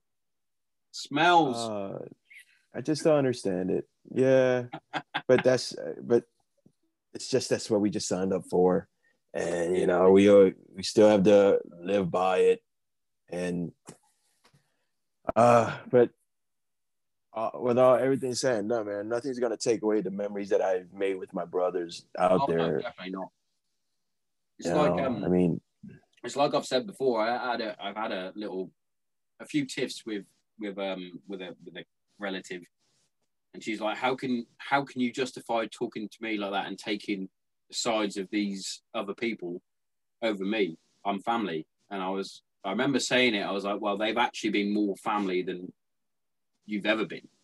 Like I would go, like, Wow. five, I would go like five, six, seven years without seeing this cousin, inverted commas, and even even longer, maybe 10, 10 years plus. I was like, I was day in and day out with these guys in some horrible shit situations, even through basic training. Fucking sat on stag for 12 hours a day, watching a tree, fucking in the pissing rain, in the snow, in the fucking cold. Not not knowing what's fucking coming next, even on training, even in, out in the desert, looking up in fucking Iraq sky, talking to my best mate for hours about relationships, about things at home, things things abroad, everything, politics, religion, fucking list goes on and on and on. I know this guy's fucking farts. I know, I, you know what? I know what his fucking sweat smells like. It's disgusting. but I've been through all these situations with these friends, and they—that's why they become brothers and sisters. In a in a brotherhood, in a in a in a family. That's Yep. may not be then may not be blood, but to me, they they they are more family than a lot uh, than quite a few members of my own actual family. It's yes, and and that's what civilians don't seem to understand. In in in in a lot of ways. It's like Yes. It's like especially with with like like like yourself, you went through a, tr- a traumatic fucking incident, and it was your brothers that went in there and fucking saved your life, got you out of there. And I'm sure that you would be the first to say that those guys are the fucking heroes. The ones Oh. hands down hands down because i mean i at the end at the end i was fucking you know i was fucking really pissed off how how i even though I, I was wounded you know i mean i was in a hospital bed i was wounded but then i said to myself i said i felt uh, i was a little pissed off how i was back in the states in a you know hospital room and feeling all safe while my brothers are still in a fucking in hot shit. zone. Yeah. And I wish they were, you know, they were all safe and able to come back. But, you know, yeah, they're they were fucking truly the heroes, man. And They're- I they're- can they're- guarantee, I can guarantee you that they wouldn't say that they were the hero though. well, believe it or not, they Show- are. Shit. Yeah. Which shows that how humble most soldiers are, because they they'll be the if they saved your life or not, they they'll be the ones saying, oh, "I was just doing my job. I'm not a hero." It's like, no, you fucking are. You just you saved my fucking life. You've Yeah. you've done more than you you you by you saving my life i had these kids and my wife and and what have you and Yeah, and yeah. I, I can guarantee that those guys that that say that they're not the heroes they will then say that the ones that didn't come home are the heroes which Yes. is also that- true that is very, very true. It's, Super, I think, I think a lot of civilians these days, with in regards to the Iraq and Afghanistan war, they they don't realize what everybody went through. They see it on the telly, sort of, but they they don't know. They don't know what it's like. Which is why, just like I said, like during um the what what we call Remembrance Day, so the 11th, I think that's your Veterans Day, is it? Yeah. Veterans. Day, Yep. Day? I always get confused with your, your guys.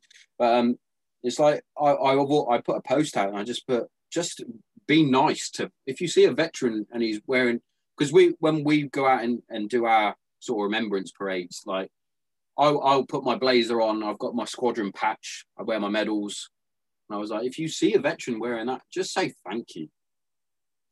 Just be nice. Like you guys over there you you guys the the civvies are very very welcoming and, and friendly and happy about your military. A lot of our fucking civvies are like, well, look at these fucking cunts with their fucking Are you fucking shitting me? yeah. Now seriously, we're, we're it's only only just coming into recently that we're starting to get more um, appreciated as veterans because usually it's like you look at a veteran or see a veteran and you think it's the World War II guys, the the old boys, Yeah.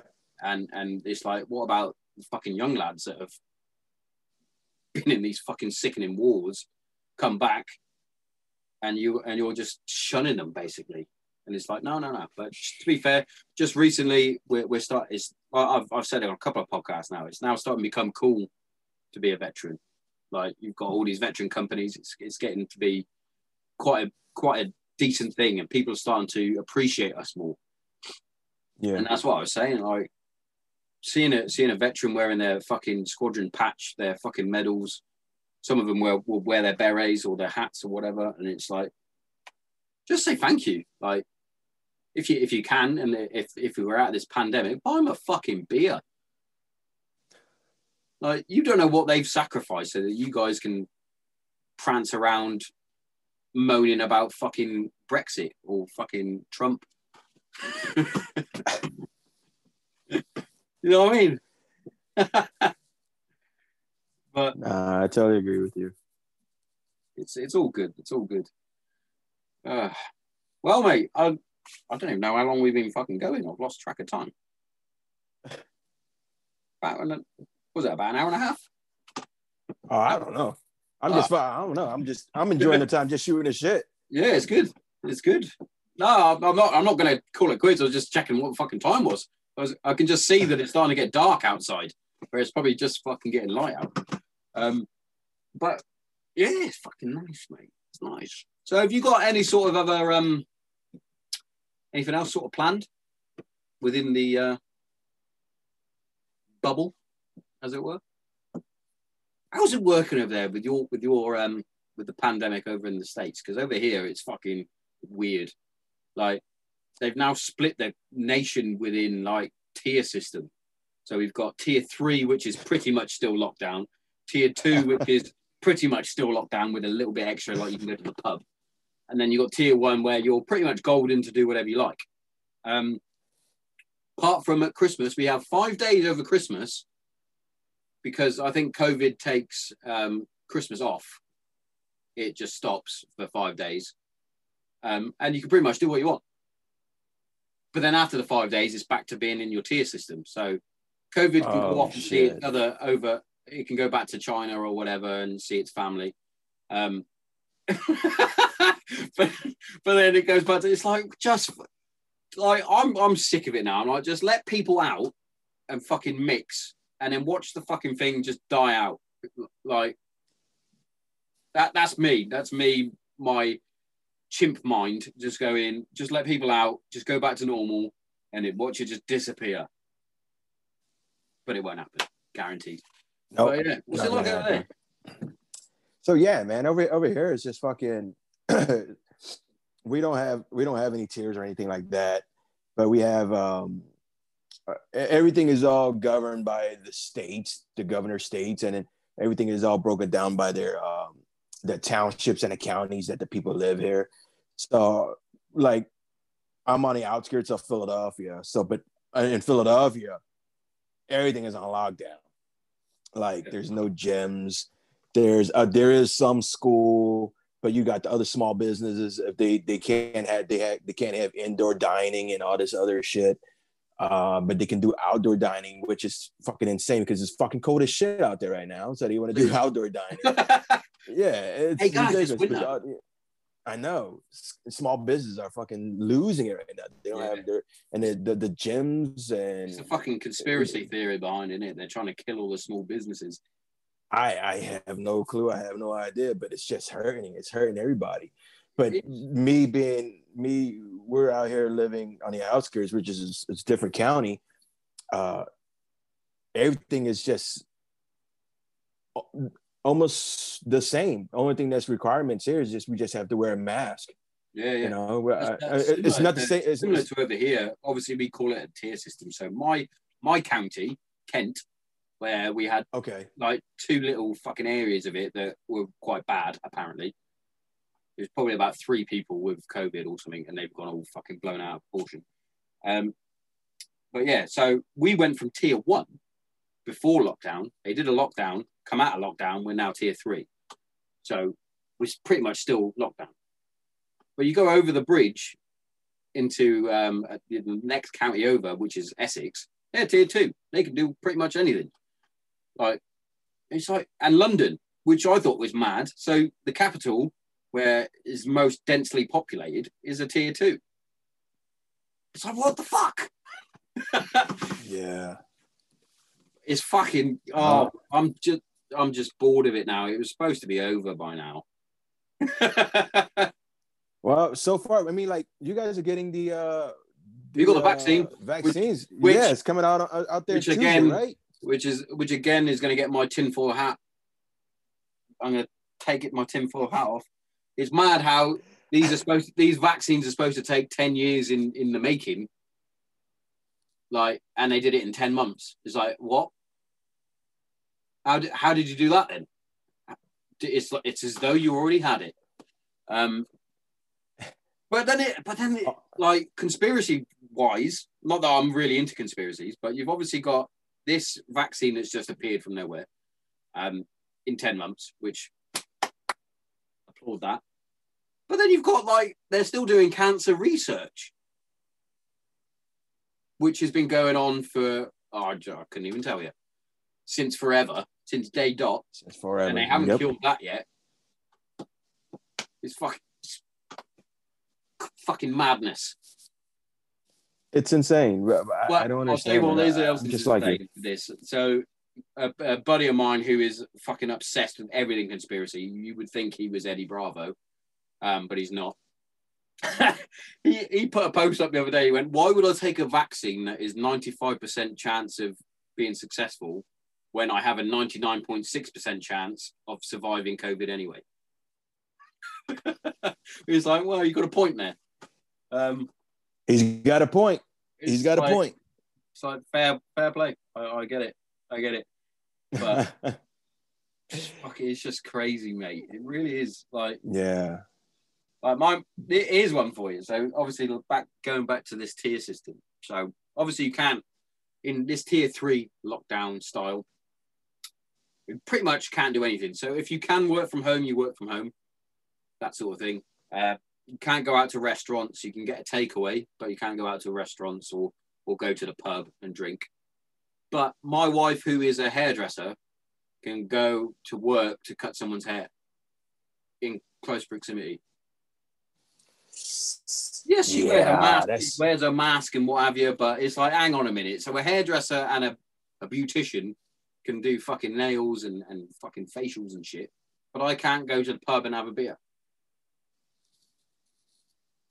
And for ages they closed the gyms, and it's like, so you're closing a gym, which helps you get fit and healthy, which will boost your immune system, but you're going to close that, but yet you can keep McDonald's open to get your Big Mac. Like I, I was, I was- a contradiction. yeah, I, I was I was going through a bit of a, a thing with um the fitness thing. I, I was saying a few weeks ago that yes, the gyms are closing, but there are other avenues you can take. You can you can go out for a fucking run. You can do a boot camp style session out in the mud, and just get fucking filthy and, and what have you. Yep. Uh, but I can see why people need the gym. Again, it's that social interaction in a way yes. and and gyms have that community, especially bodybuilders and fucking CrossFit athletes and and jujitsu practitioners. There's only so much jujitsu you can do with a fucking one of those jujitsu doll things without you. and you feel like, hang on a minute, I could do with a, a a partner to choke me out instead of fucking Bob the doll. Um, but yeah, it's it's as though they want to lock us up, and it's it's tough. It is tough. it's it's pretty good, but you know, so luckily I got luckily I got some uh I live in a town where that all that stuff is not really really closed. Uh, you know, we still like the the the academy I train at, they keep it open. Uh, and the gyms, as a matter of fact, the gyms around here are still open. Yeah, So- yeah. But, Oh, well, and, but now- literally, it- Now we've come out of lockdown. The gyms are open, but we're in this like tier three, is fuck, which is pretty much locked. Oh, it doesn't make yeah, it doesn't make sense. Strange. Uh, and the thing is that what's crazy is that even though everything is on lockdown, the fucking everything is still rising up. Everybody, the cases are still yeah, going up. as though going that up, going like, up. how is that happening? If we're if we're locked down and we're in these fucking who who are these people that are fucking? I'll tell you, what it is. It's fucking Biden's mystery fucking voters that he had that are that are all dead. Oh my god. to go into conspiracy theories. Uh, I am not even gonna walk on that road. I am not gonna walk on that line. Cause there, because like this, like you know, this whole entire getting back on the election stuff, man, it's just ridiculous, man. It was like me and my wife, we sat there watching news. I'm like, I'm so tired of this election stuff. I'm like, it's just It's- ridiculous. It's funny, People, it's funny to me though, because obviously a lot of people get really into it. Even over here, they get really into it. And it's funny when someone someone loses, and then it's like, nah, they've cheated, they've done this, they've done that. It's like, have they, or did you just lose? Like, uh, obviously, when we we've had quite a few different ones now. So we had obviously the main election where our, our prime minister went into power yeah, that was an uproar because the left really wanted fucking Jeremy Corbyn to get it and he didn't. So they were like, no, it's got to be a recount. He's got to have won it. No, he was demolished. Just fucking get over it. And and the same with Brexit. It's like even now they're still moaning. They're like, well, we need it. We need to have a go a go, go again over a referendum to get it. It's like, no, you lost. Just how about you just accept the fact that you lost the election and, and the referendum and, and this, and then just focus on making that happen so it's good for everybody. And I, and I, I was saying to one of my mates who obviously was was a um, he wanted to remain in, in Europe. I wanted to leave because that's I wanted Britain to be Britain and not part of Europe. But anyway, that's another story. And he was like, "Well, what would you have done if we voted to remain?" I went, "Well, then I would have just got on with it because that's how you voted. That's how the country voted.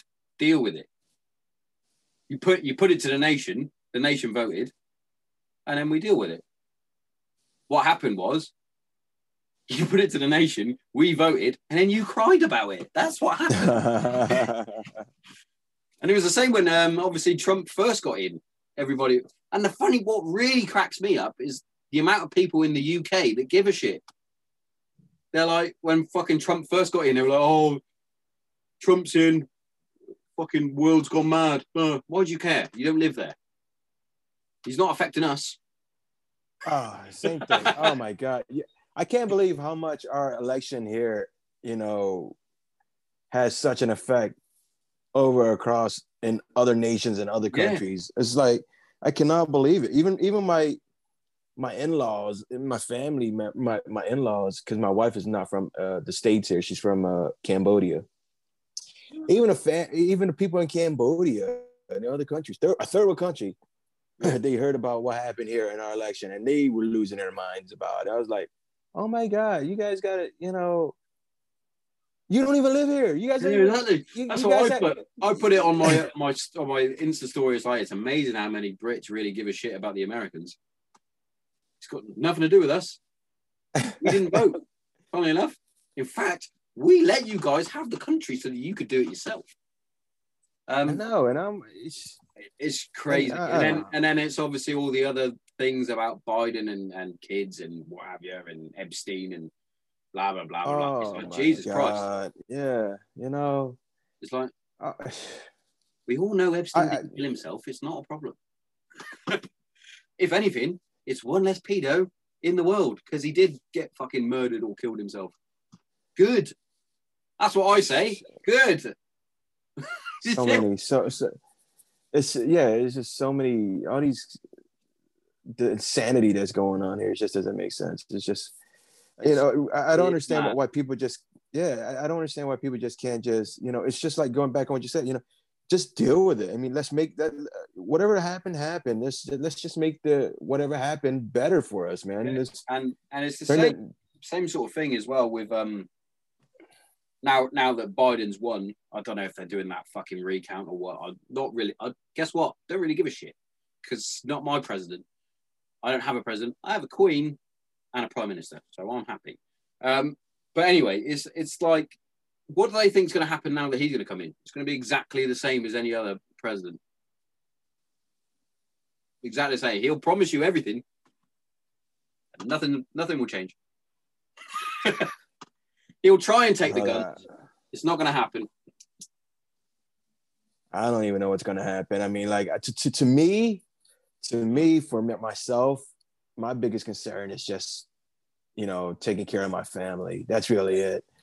They're they're they're the they're the Let those qualified worry about running the country. You just make sure your family's all right. Exactly. You know, I mean, myself, I, I didn't it didn't. I mean, either either one affected me. Whether it be president, whether, whether it be Trump being president or whether it be Biden being president, they're gonna affect me. But the thing is, is that just as long as my family is still taken care of, or I'm or, or I'm being able to take care of my family, that's the only thing that really matters to me. Because the thing is that the, the thing that, that are for it's just like you, when you just said it's not, everything is always the same. Everything's always the same. So they always bring up the same the same subjects when every time there's an election year. It's always healthcare. Yeah. It's always immigration. And what is it? And it's always taxes. Taxes. That's what that's the only thing that they always always arguing about. And President when President Obama came in, he did sort of made a great impact with the healthcare issue. You know, I I, I. I applaud him on that. I applaud him for that one because he really did tackle that issue. But then, you know,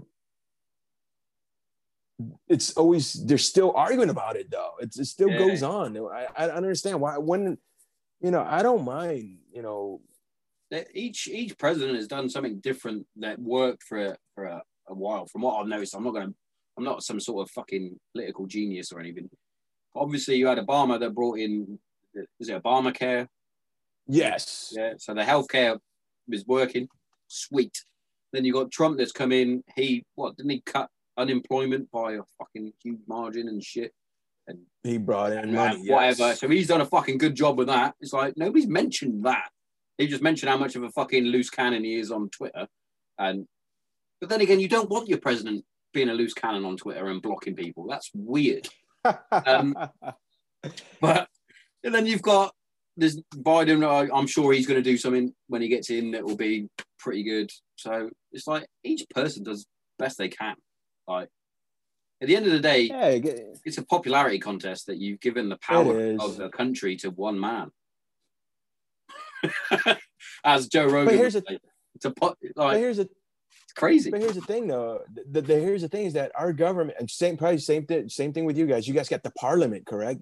The Yeah, yeah. parliament runs. They make the laws and the rules. It's the same things here. The congressmen, they're the one that make the rules and the, the laws here. And a lot of people, they, I mean, they put the blame on just that one person. Yes, he, he he's he's sort of like the, I believe. So everything got to go through Congress, and then goes through Senate, and then president puts it in a law.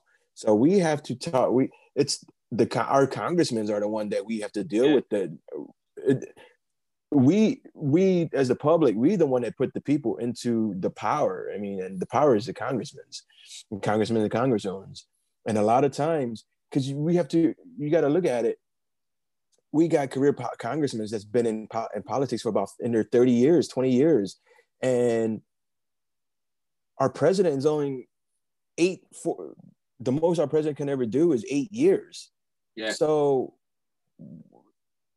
how, how can we put the ch- it's not blame gonna on change much if you still got the same in in yeah exactly and uh, it's right so that it's the same within the military as well so we i i used to call it dead man shoes so So we're within within my regiment particularly, we, we would go. Obviously, you'd have a gunner, which would be myself. Pretty much, and our rank would be known as an SAC, which was a senior aircraftsman, because I was in the Air Force technically, Air Force infantry. So you go senior aircraftsman, lance corporal, corporal, sergeant, flight sergeant, warrant officer, and then if you wanted to fucking enlist, then obviously you could take commission. So you would get basically you'd go SAC, Lance Corporal, Corporal, Sergeant quite quickly within reason, and then you it, would- it would stop, and then you would have these flight sergeants and warrant officers that had been in for thirty plus years, and you're like, how are you still in? If you if you guys move on, the rest of us could move up, and you would have fresh, fucking knowledgeable troops that can pass it on. We had fucking I swear we had a flight sergeant at one point that served in the Falklands War, and he was like, "Hang on a minute, how has that happened?" And you're trying to teach us tactics and that for the desert, and you haven't even been out there. You've been stuck on training wing, teaching people fucking Cold War tactics. That's not going to work in the desert when you can't even see the person you're fighting. yeah And it's like, if you get rid of those, it will freshen up and everything will go fucking well and, and, and will work. And this goes back full circle now, back to the mental health thing. So I'm part of a team called Inner Armor, which is um, positive psychology coaching. And what they do is they they teach you.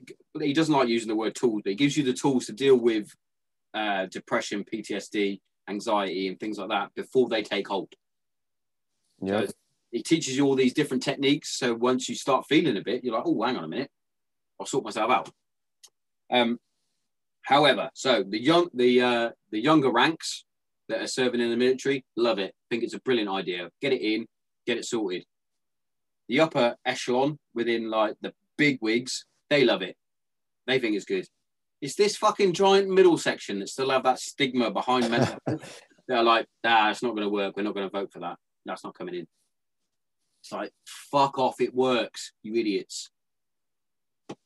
Uh, It's fucking frustrating. Um, but yeah, it's like, like you just said within within government itself, you have all these politicians that weren't the cool kids at school that are now running the country.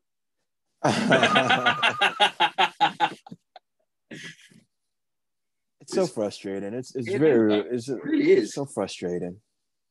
and and you can see why like like bars and restaurants and and well mainly bars have that have those rules of you don't talk politics and religion in a bar because it fucking Oh, yeah, arguments.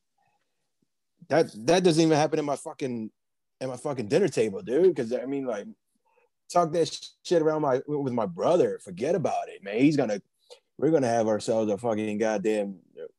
Some it's a guarantee somebody's gonna be walking out the house mad, or somebody's gonna be getting, you know, really, you know, physical. Because Yeah. it's just really, it's it doesn't make sense, and it's really, really frustrating. Go- it all goes back to why can't we just fucking Everybody let things be yeah exactly you know just what's done is done so let's just move on with it you know? It's just it's just like myself you know? I'm I'm I'm done. My, I was I'm half of a man now. Fucking suck it up and keep going. Suck it up and drive on. Fuck dude I'm not gonna fucking sit around and remorse over you know what had Yeah, happened you find that fucking- going back to like your injuries and what we sort of mentioned, you you tend not to see. You obviously would have gone through those moments of of, of being down and, and and shit. Obviously, you literally just discovered that you're half a man, or half the man you used to be, should I say? yep But you find that most um, veterans that have suffered injuries like that literally have that moment briefly, and then it's right. I need to fucking get out of this and get moving. And I think that is really inspiring for, for me personally and, and motivating that you can see someone with traumatic injury like that that take their moment when they need it. But most of the time it's no, I need to keep going. I need to make make the best of this situation that I am now in. And it's it, Yeah. And um, honestly, now it really is really motivating and really inspiring to see veterans that have got these injuries that still like, going back to the Invictus games and the Warrior games and things like that. I've never, I've never sat watching a, a TV show with so much pride and and being so inspired and seeing seeing the veterans from all nations fucking smashing it out, and even even going even to the Paralympics, seeing these. I, I watched that documentary. I can't remember what the documentary is now. It's gone out of my head. There's a documentary on Netflix all about um, the Paralympians and how they started the Paralympic Games and where it originated from, and seeing and and how most people think that the para in in Paralympic stands for paraplegic when it doesn't. It stands for parallel because you're you're just as important. You're just the same as the able-bodied guys. yeah And I watched that and I was fucking inspired by that. I was like, this is fucking incredible. And then even every year, uh, every year, every four years that the, the Olympics is on, I'm like, is it four or is it six? every four Every four years, yeah. So it's like, uh, it's fucking, it's like, wow. Like, I can't do that and I'm fucking able bodied, inverted commas. I've got all my limbs. I'm, I'm, I have a, I have a few down days, sure, with my PTSD and my depression, but other than that, spot on. Like, you see people launching fucking javelins, fucking almost hundreds of meters. And it's like, I can't even do that fucking normally. It's like seeing like like going back to um guest of the show, Mark Ormrod, and his and when you see him on the rowing machine, he's doing a rowing and he's got, got his arm like physically attached to it, his like prosthetic arm, and he's powering through and he's like he's putting up numbers that I can't do on a rowing machine, and he's missing three limbs and I've got all mine. It's it's like it's kind of embarrassing. but it just shows the dedication and determination that that you guys have to make yourself better in, in plain terms. We, we could you, i mean i'm not I'm, i can not speak for you know for anybody anyone else but myself but uh, for myself it was really just making myself better but also making myself whole again and making myself be uh, you know somewhat equal to those that are able-bodied you know? Um but you know it's also at the same time but if if i were to still dwell on on my situation at that time, if I was still dwelling on my missing limbs and stuff like that, I would have fucking missed this entire fucking journey where, yeah. you know, everything would have just went past by me, man. Like, you know, like I said, when I started riding my bike again, I met so many great people. I did the marathon ride, boom. Then I, you know, go out and start training.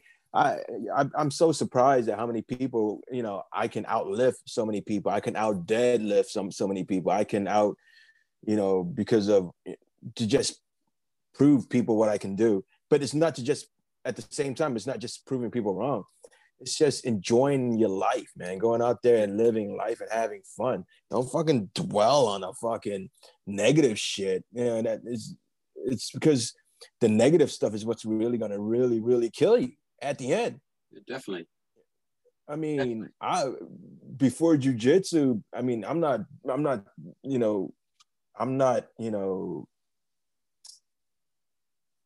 I'm not promoting jujitsu, saying jujitsu is the sport for anybody. But before jujitsu, you know, I was I was I was powerlifting. I was also cycling, but I was also pushing around 300 pounds. Uh, but then after jujitsu, I mean, like when I started jujitsu, I dropped. I'm I'm down to like uh, in my weight class. I'm at 195, 190 pound now, and but I wouldn't have found the fun that I'm having now or living the life that I am now because uh, even when I, I was at that heavyweight, I couldn't, I wasn't able to do a lot. You yeah. know, I wasn't able to walk around a lot because I was so fucking heavy that my limbs would hurt. So my residual limbs, like my hips and my back, would hurt so bad. But I mean, I was able to walk, but I was constantly walking in pain though. But you know, to just go out there and then lose the weight. But now I'm living life now because I'm actually I lost the weight, but I'm also going out on journeys where I'm meeting new people and I'm living life. You know, I'm not I'm not instead of dwelling on the fucking past, I go out there and I try to fucking live it, man. Because God, life is too damn short. It is, and it's too darn short, man. I mean, within the blink of an eye, I almost lost everything, and you know, and the heroes that saved me brought me back, and, and there's nothing left to do for me to do but just raise my family and live the life to the fullest, man. That's the God's honest truth there. And that's what we want. That's what we want. Life is too short, so life is way too short. And and going and, I, and a, a near death experience like you like yourself, going like losing both your limbs and what have you, it must make you appreciate life that much more. And I think a lot of people need to realize that that with a blink of an eye, it could be over. It just, uh, yeah, people don't realize that within a bl- blink of an eye.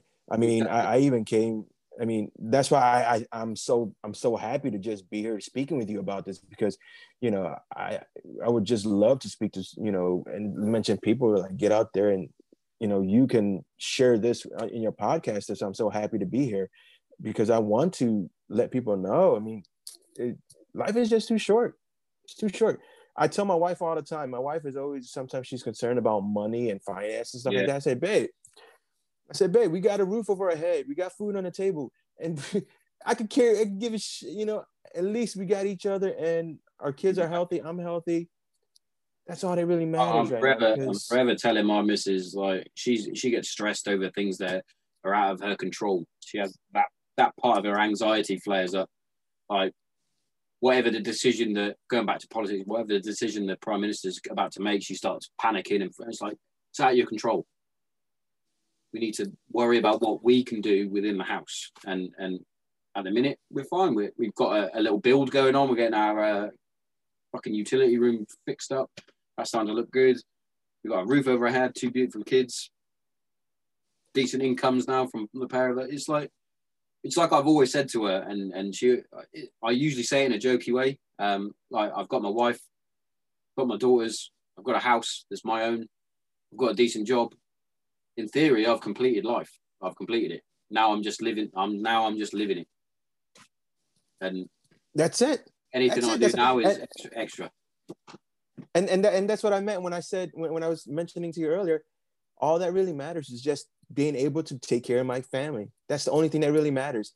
I, I, I, didn't I didn't put it in that way in what you when you said you know, it's out of our control. But yes, you're absolutely right. It is totally out of our control. So the only thing that really matters is just like you said, we got food on the table, we got our own house, and we just got to take care of ourselves. You know, that's the, our most important things that really matters. Yeah, I mean, and just live it, man. Live, live your damn life to the fullest. Is when when I say to the fullest, I don't mean going out there and go fucking jump out of a fucking Hey guys, or jump out of a fuck, yeah, skydiving and like that. let's, let's let's tone it down a little bit when when we say live into the fullest. We don't expect you to go and start smoking crack, right? Yeah. Let's take it easy.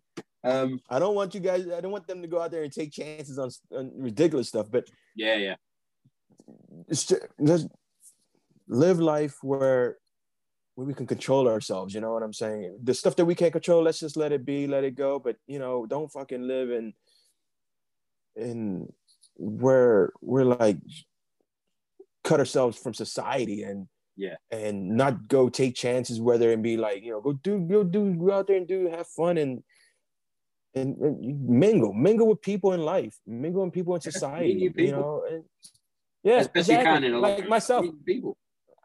like me and you right now. I, I Yeah. truly enjoy this moment or, or time right here. It's, it's it's really really it really means a lot that, that I can sit here and spew something with you or shoot the shit with you or like you said, chew the fat and you know fucking have some fun. Yeah, you know, have some fun and speak some, you know, and share our minds and share our thoughts and go out there and and if if the stuff that we do, the stuff that I say or the stuff that you show can help somebody out so be it. I'm so fucking happy that I'm able to be here and just shoot, you know, share it.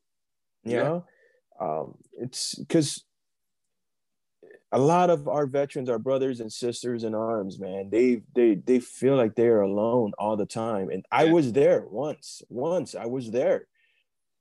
Uh, luckily, you know, I I have a amazing group of people that fucking backed me up and took me in, whether it be my family, my jujitsu team, my you know veterans that are there that that you know that that have been there and they they they you know they tossed their hand out to me and they said here you know take take my hand you know walk Yeah. with me.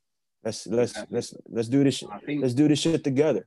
Yeah, and I think what we need to all sort of learn and, and appreciate and and do more is that it as as a community because you find that as awesome as the veteran community can be at times, it can also be the opposite. And yeah. there's a lot of jealousy and a lot of um, people out there that that can be hurtful. And and I, I've had it before where I, I've been trolled um, for starting the podcast, but what we need to do is is exactly what you said is hold your hand out and say take take the walk with me listen talk share yeah. experience express yourself. Yeah yeah. We we we've all fought we've all been there we've all done things. Some people have done more some people have done less. Who gives a fuck? We've all strapped on the uniform and represented our country in our own way or served yes country. yes yes. So just be kind to everyone that's done it. You don't know what you don't know what fucking karen and fucking joe dickhead down the road has done that is different to what you've done they could be yeah going through a divorce at home, and yet you're trying to dig them out for something that you don't even know. So, like, like we've Yeah. like we've covered this whole fucking podcast. Everybody love everybody. and just be fucking Yeah, kind. exactly, man. Just be kind of fucking one another. I mean, like, so be it, man. It's ah fuck. Yeah, I, I just I can't unbelieve I can't believe how some you know people can't just grasp their minds and just figure out how we just can just get along, you know. I mean this is I am so lucky. Like I said, I am very, very lucky. There are points and times I, I mean, I loathe myself for feeling self, you know, and, and you Yeah. know, and it's, but then I was just so lucky that people came to my rescue and came to my aid, and I and I, at one point, I was just so proud of myself that I didn't want to fucking admit that I needed that fucking help. Yeah. But the thing is, the the That- first thing we, I mean, hardest hardest part is is I- it is. and asking because it's like- to help. yeah especially as veterans as, as veterans that have been there we like i said we were so proud you know strong and then all of a sudden we have and, and people look at us they think that it, but we're fucking human too man. Yeah. we're, we're we're fucking human. This this thing is not you know this thing right here it's not fucking built in a way where we're supposed to it's not bulletproof you know? This thing this thing in our head is not bulletproof. You know like you said people go through things different ways in different you know situations. I mean uh, but for those that don't know, they need to be mindful of those that have been there and done that and Yeah. seen it. And for those that have been there and done that and have seen it, they need to uh,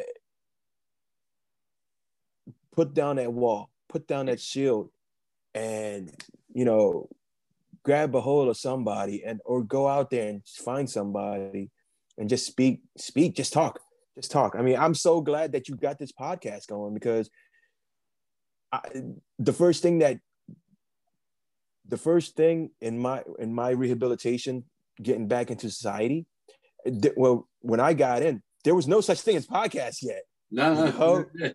No. but but you know this is a sort of a therapy session right here so but i didn't speak to no therapist i didn't see no, no, no it was just me speaking to my friends Yeah, my brothers in exactly how arms you know I, I did. A, Yeah. I, went, I went through therapy um, for a little bit. It was strange. It was strange, but also I don't mean talking to a complete stranger. Like yeah I opened up a lot, but now I use the podcast as like I, I refer to it as my journey and my journal through through my mental health journey. And yeah, this is my this is my therapy. Having having like minded people on the show, having people that I've never spoke to, never met, and just fucking talking. And it, like I've said from the very beginning, it doesn't matter if I'm talking about how I'm feeling. That doesn't always matter because the the sense of happiness and the sense of just talking it, it brings a whole new positive light back into me. Like I'll go into the house now and I'll be fucking full of beans. I'll be well, well, chum. Mrs. will be like, Why are you so happy? And, I, and I, again, I'll be like, I've got a new best mate. And she's like, You've never met these people. I was like, It doesn't matter. They're they're now now friends. They're now friends of the show. They're now guests of the show. They're not just, you know, it's just It's- different. Like she, she doesn't fully understand how good it makes people feel. Just have a have a chat. Oh my Well, god, I'll it's that's, unbelievable. that's actually a bit of a lie because she's a hairdresser, so that's all she does is chat all day. um, so she's therapy for for other people that have their haircut. Um, yeah, it's it's just nice. no, it's totally agree. It's, a, it's yeah, it's just it's just speaking to like-minded people, and everybody knows what where we've been and what we've done, and and we just got to get out there and just got to share it, man. Share share our journey, share our, our thoughts, and share our, our highs and share our lows. Uh, but the thing is, it's it's the first thing to do in in helping one another and getting better. To me, that that's that's my own personal opinion. Oh, I you know, totally I, I can't. totally agree. And I'm just going to quickly just say that thank you very much for coming on on the show and and sharing. Like it's been it's been truly amazing and, and very inspire, inspiring seeing how much you've grown as a as a person through through your injuries and how it hasn't hindered hindered you in in any way. You're still fucking smashing it, smashing life. It's fucking really inspiring. And hopefully Oh, it inspires other people that listen to the show. All three listeners that I've got. You got me now. Hey! So you got four now. yeah. no, I'm so I'm, I'm so happy. I'm, I'm very very happy. Thank you so much. No, I, I fucking like I mentioned to Josh, and I thank thank you, Josh, for uh, Yeah. putting putting me on with this guy. Uh, you know, because it's I, I I I never done this before, and if if if there's any way, some sort of way that I can help out a brother or sister in arms, a veteran or somebody, I'm I'm I'm all for it. And if, if, Yeah. if speaking I- I about I'm I'm another one that if I if I see anyone um veteran wise that ever wants to come on from from your side of the pond and and my side of the pond, if any veteran wants to come on, I'd bend over backwards to have a veteran on. If I had a fucking blue tick, fucking whoever the fuck that pops up and says I'll do it, I'll go, wait a second, I've got like a veteran is more important to me for, for the show than than a than a than a blue ticker. Yes, a blue ticker might get me a few more listens, but that's not what the show's about. And I say that to my daughters all the time. The show isn't about me becoming famous. It never, it's never been about that. It's about a journey and uh, and about helping others. And yeah, again, Tan, thank thank you very much for coming on. And unfortunately, No, I'm, gonna to-. I'm gonna have to pull the plug because one, I'm desperate for a pee, and two, I'm hungry as shit. yeah, same here. dude. no, I, I appreciate it very much. Hey, anytime you uh anytime, anytime I'm I'm here, man. All right. I Yeah. thank you very much for having I'll, me. de- on, I'll man. definitely have you I'm back very- on. I'll say that to, to be fair, every single guest I've, I've said exactly the same thing because every single guest has been just as open and, and, and brilliant as yourself. And it goes for everybody that's out there that's listened, that has been a guest, more than welcome to come on. You know, this will be episode 91, so we're getting close to 100. So when it comes to 100, I think I'll be getting some more guests on and doing like a like a reel of, of different guests coming on, which is which is my idea. Nice. But Nice. yeah, that's for another time. But I am busting for a pee. So had a great time. on. Had a great time. Thank you very much. thank you. Thank you.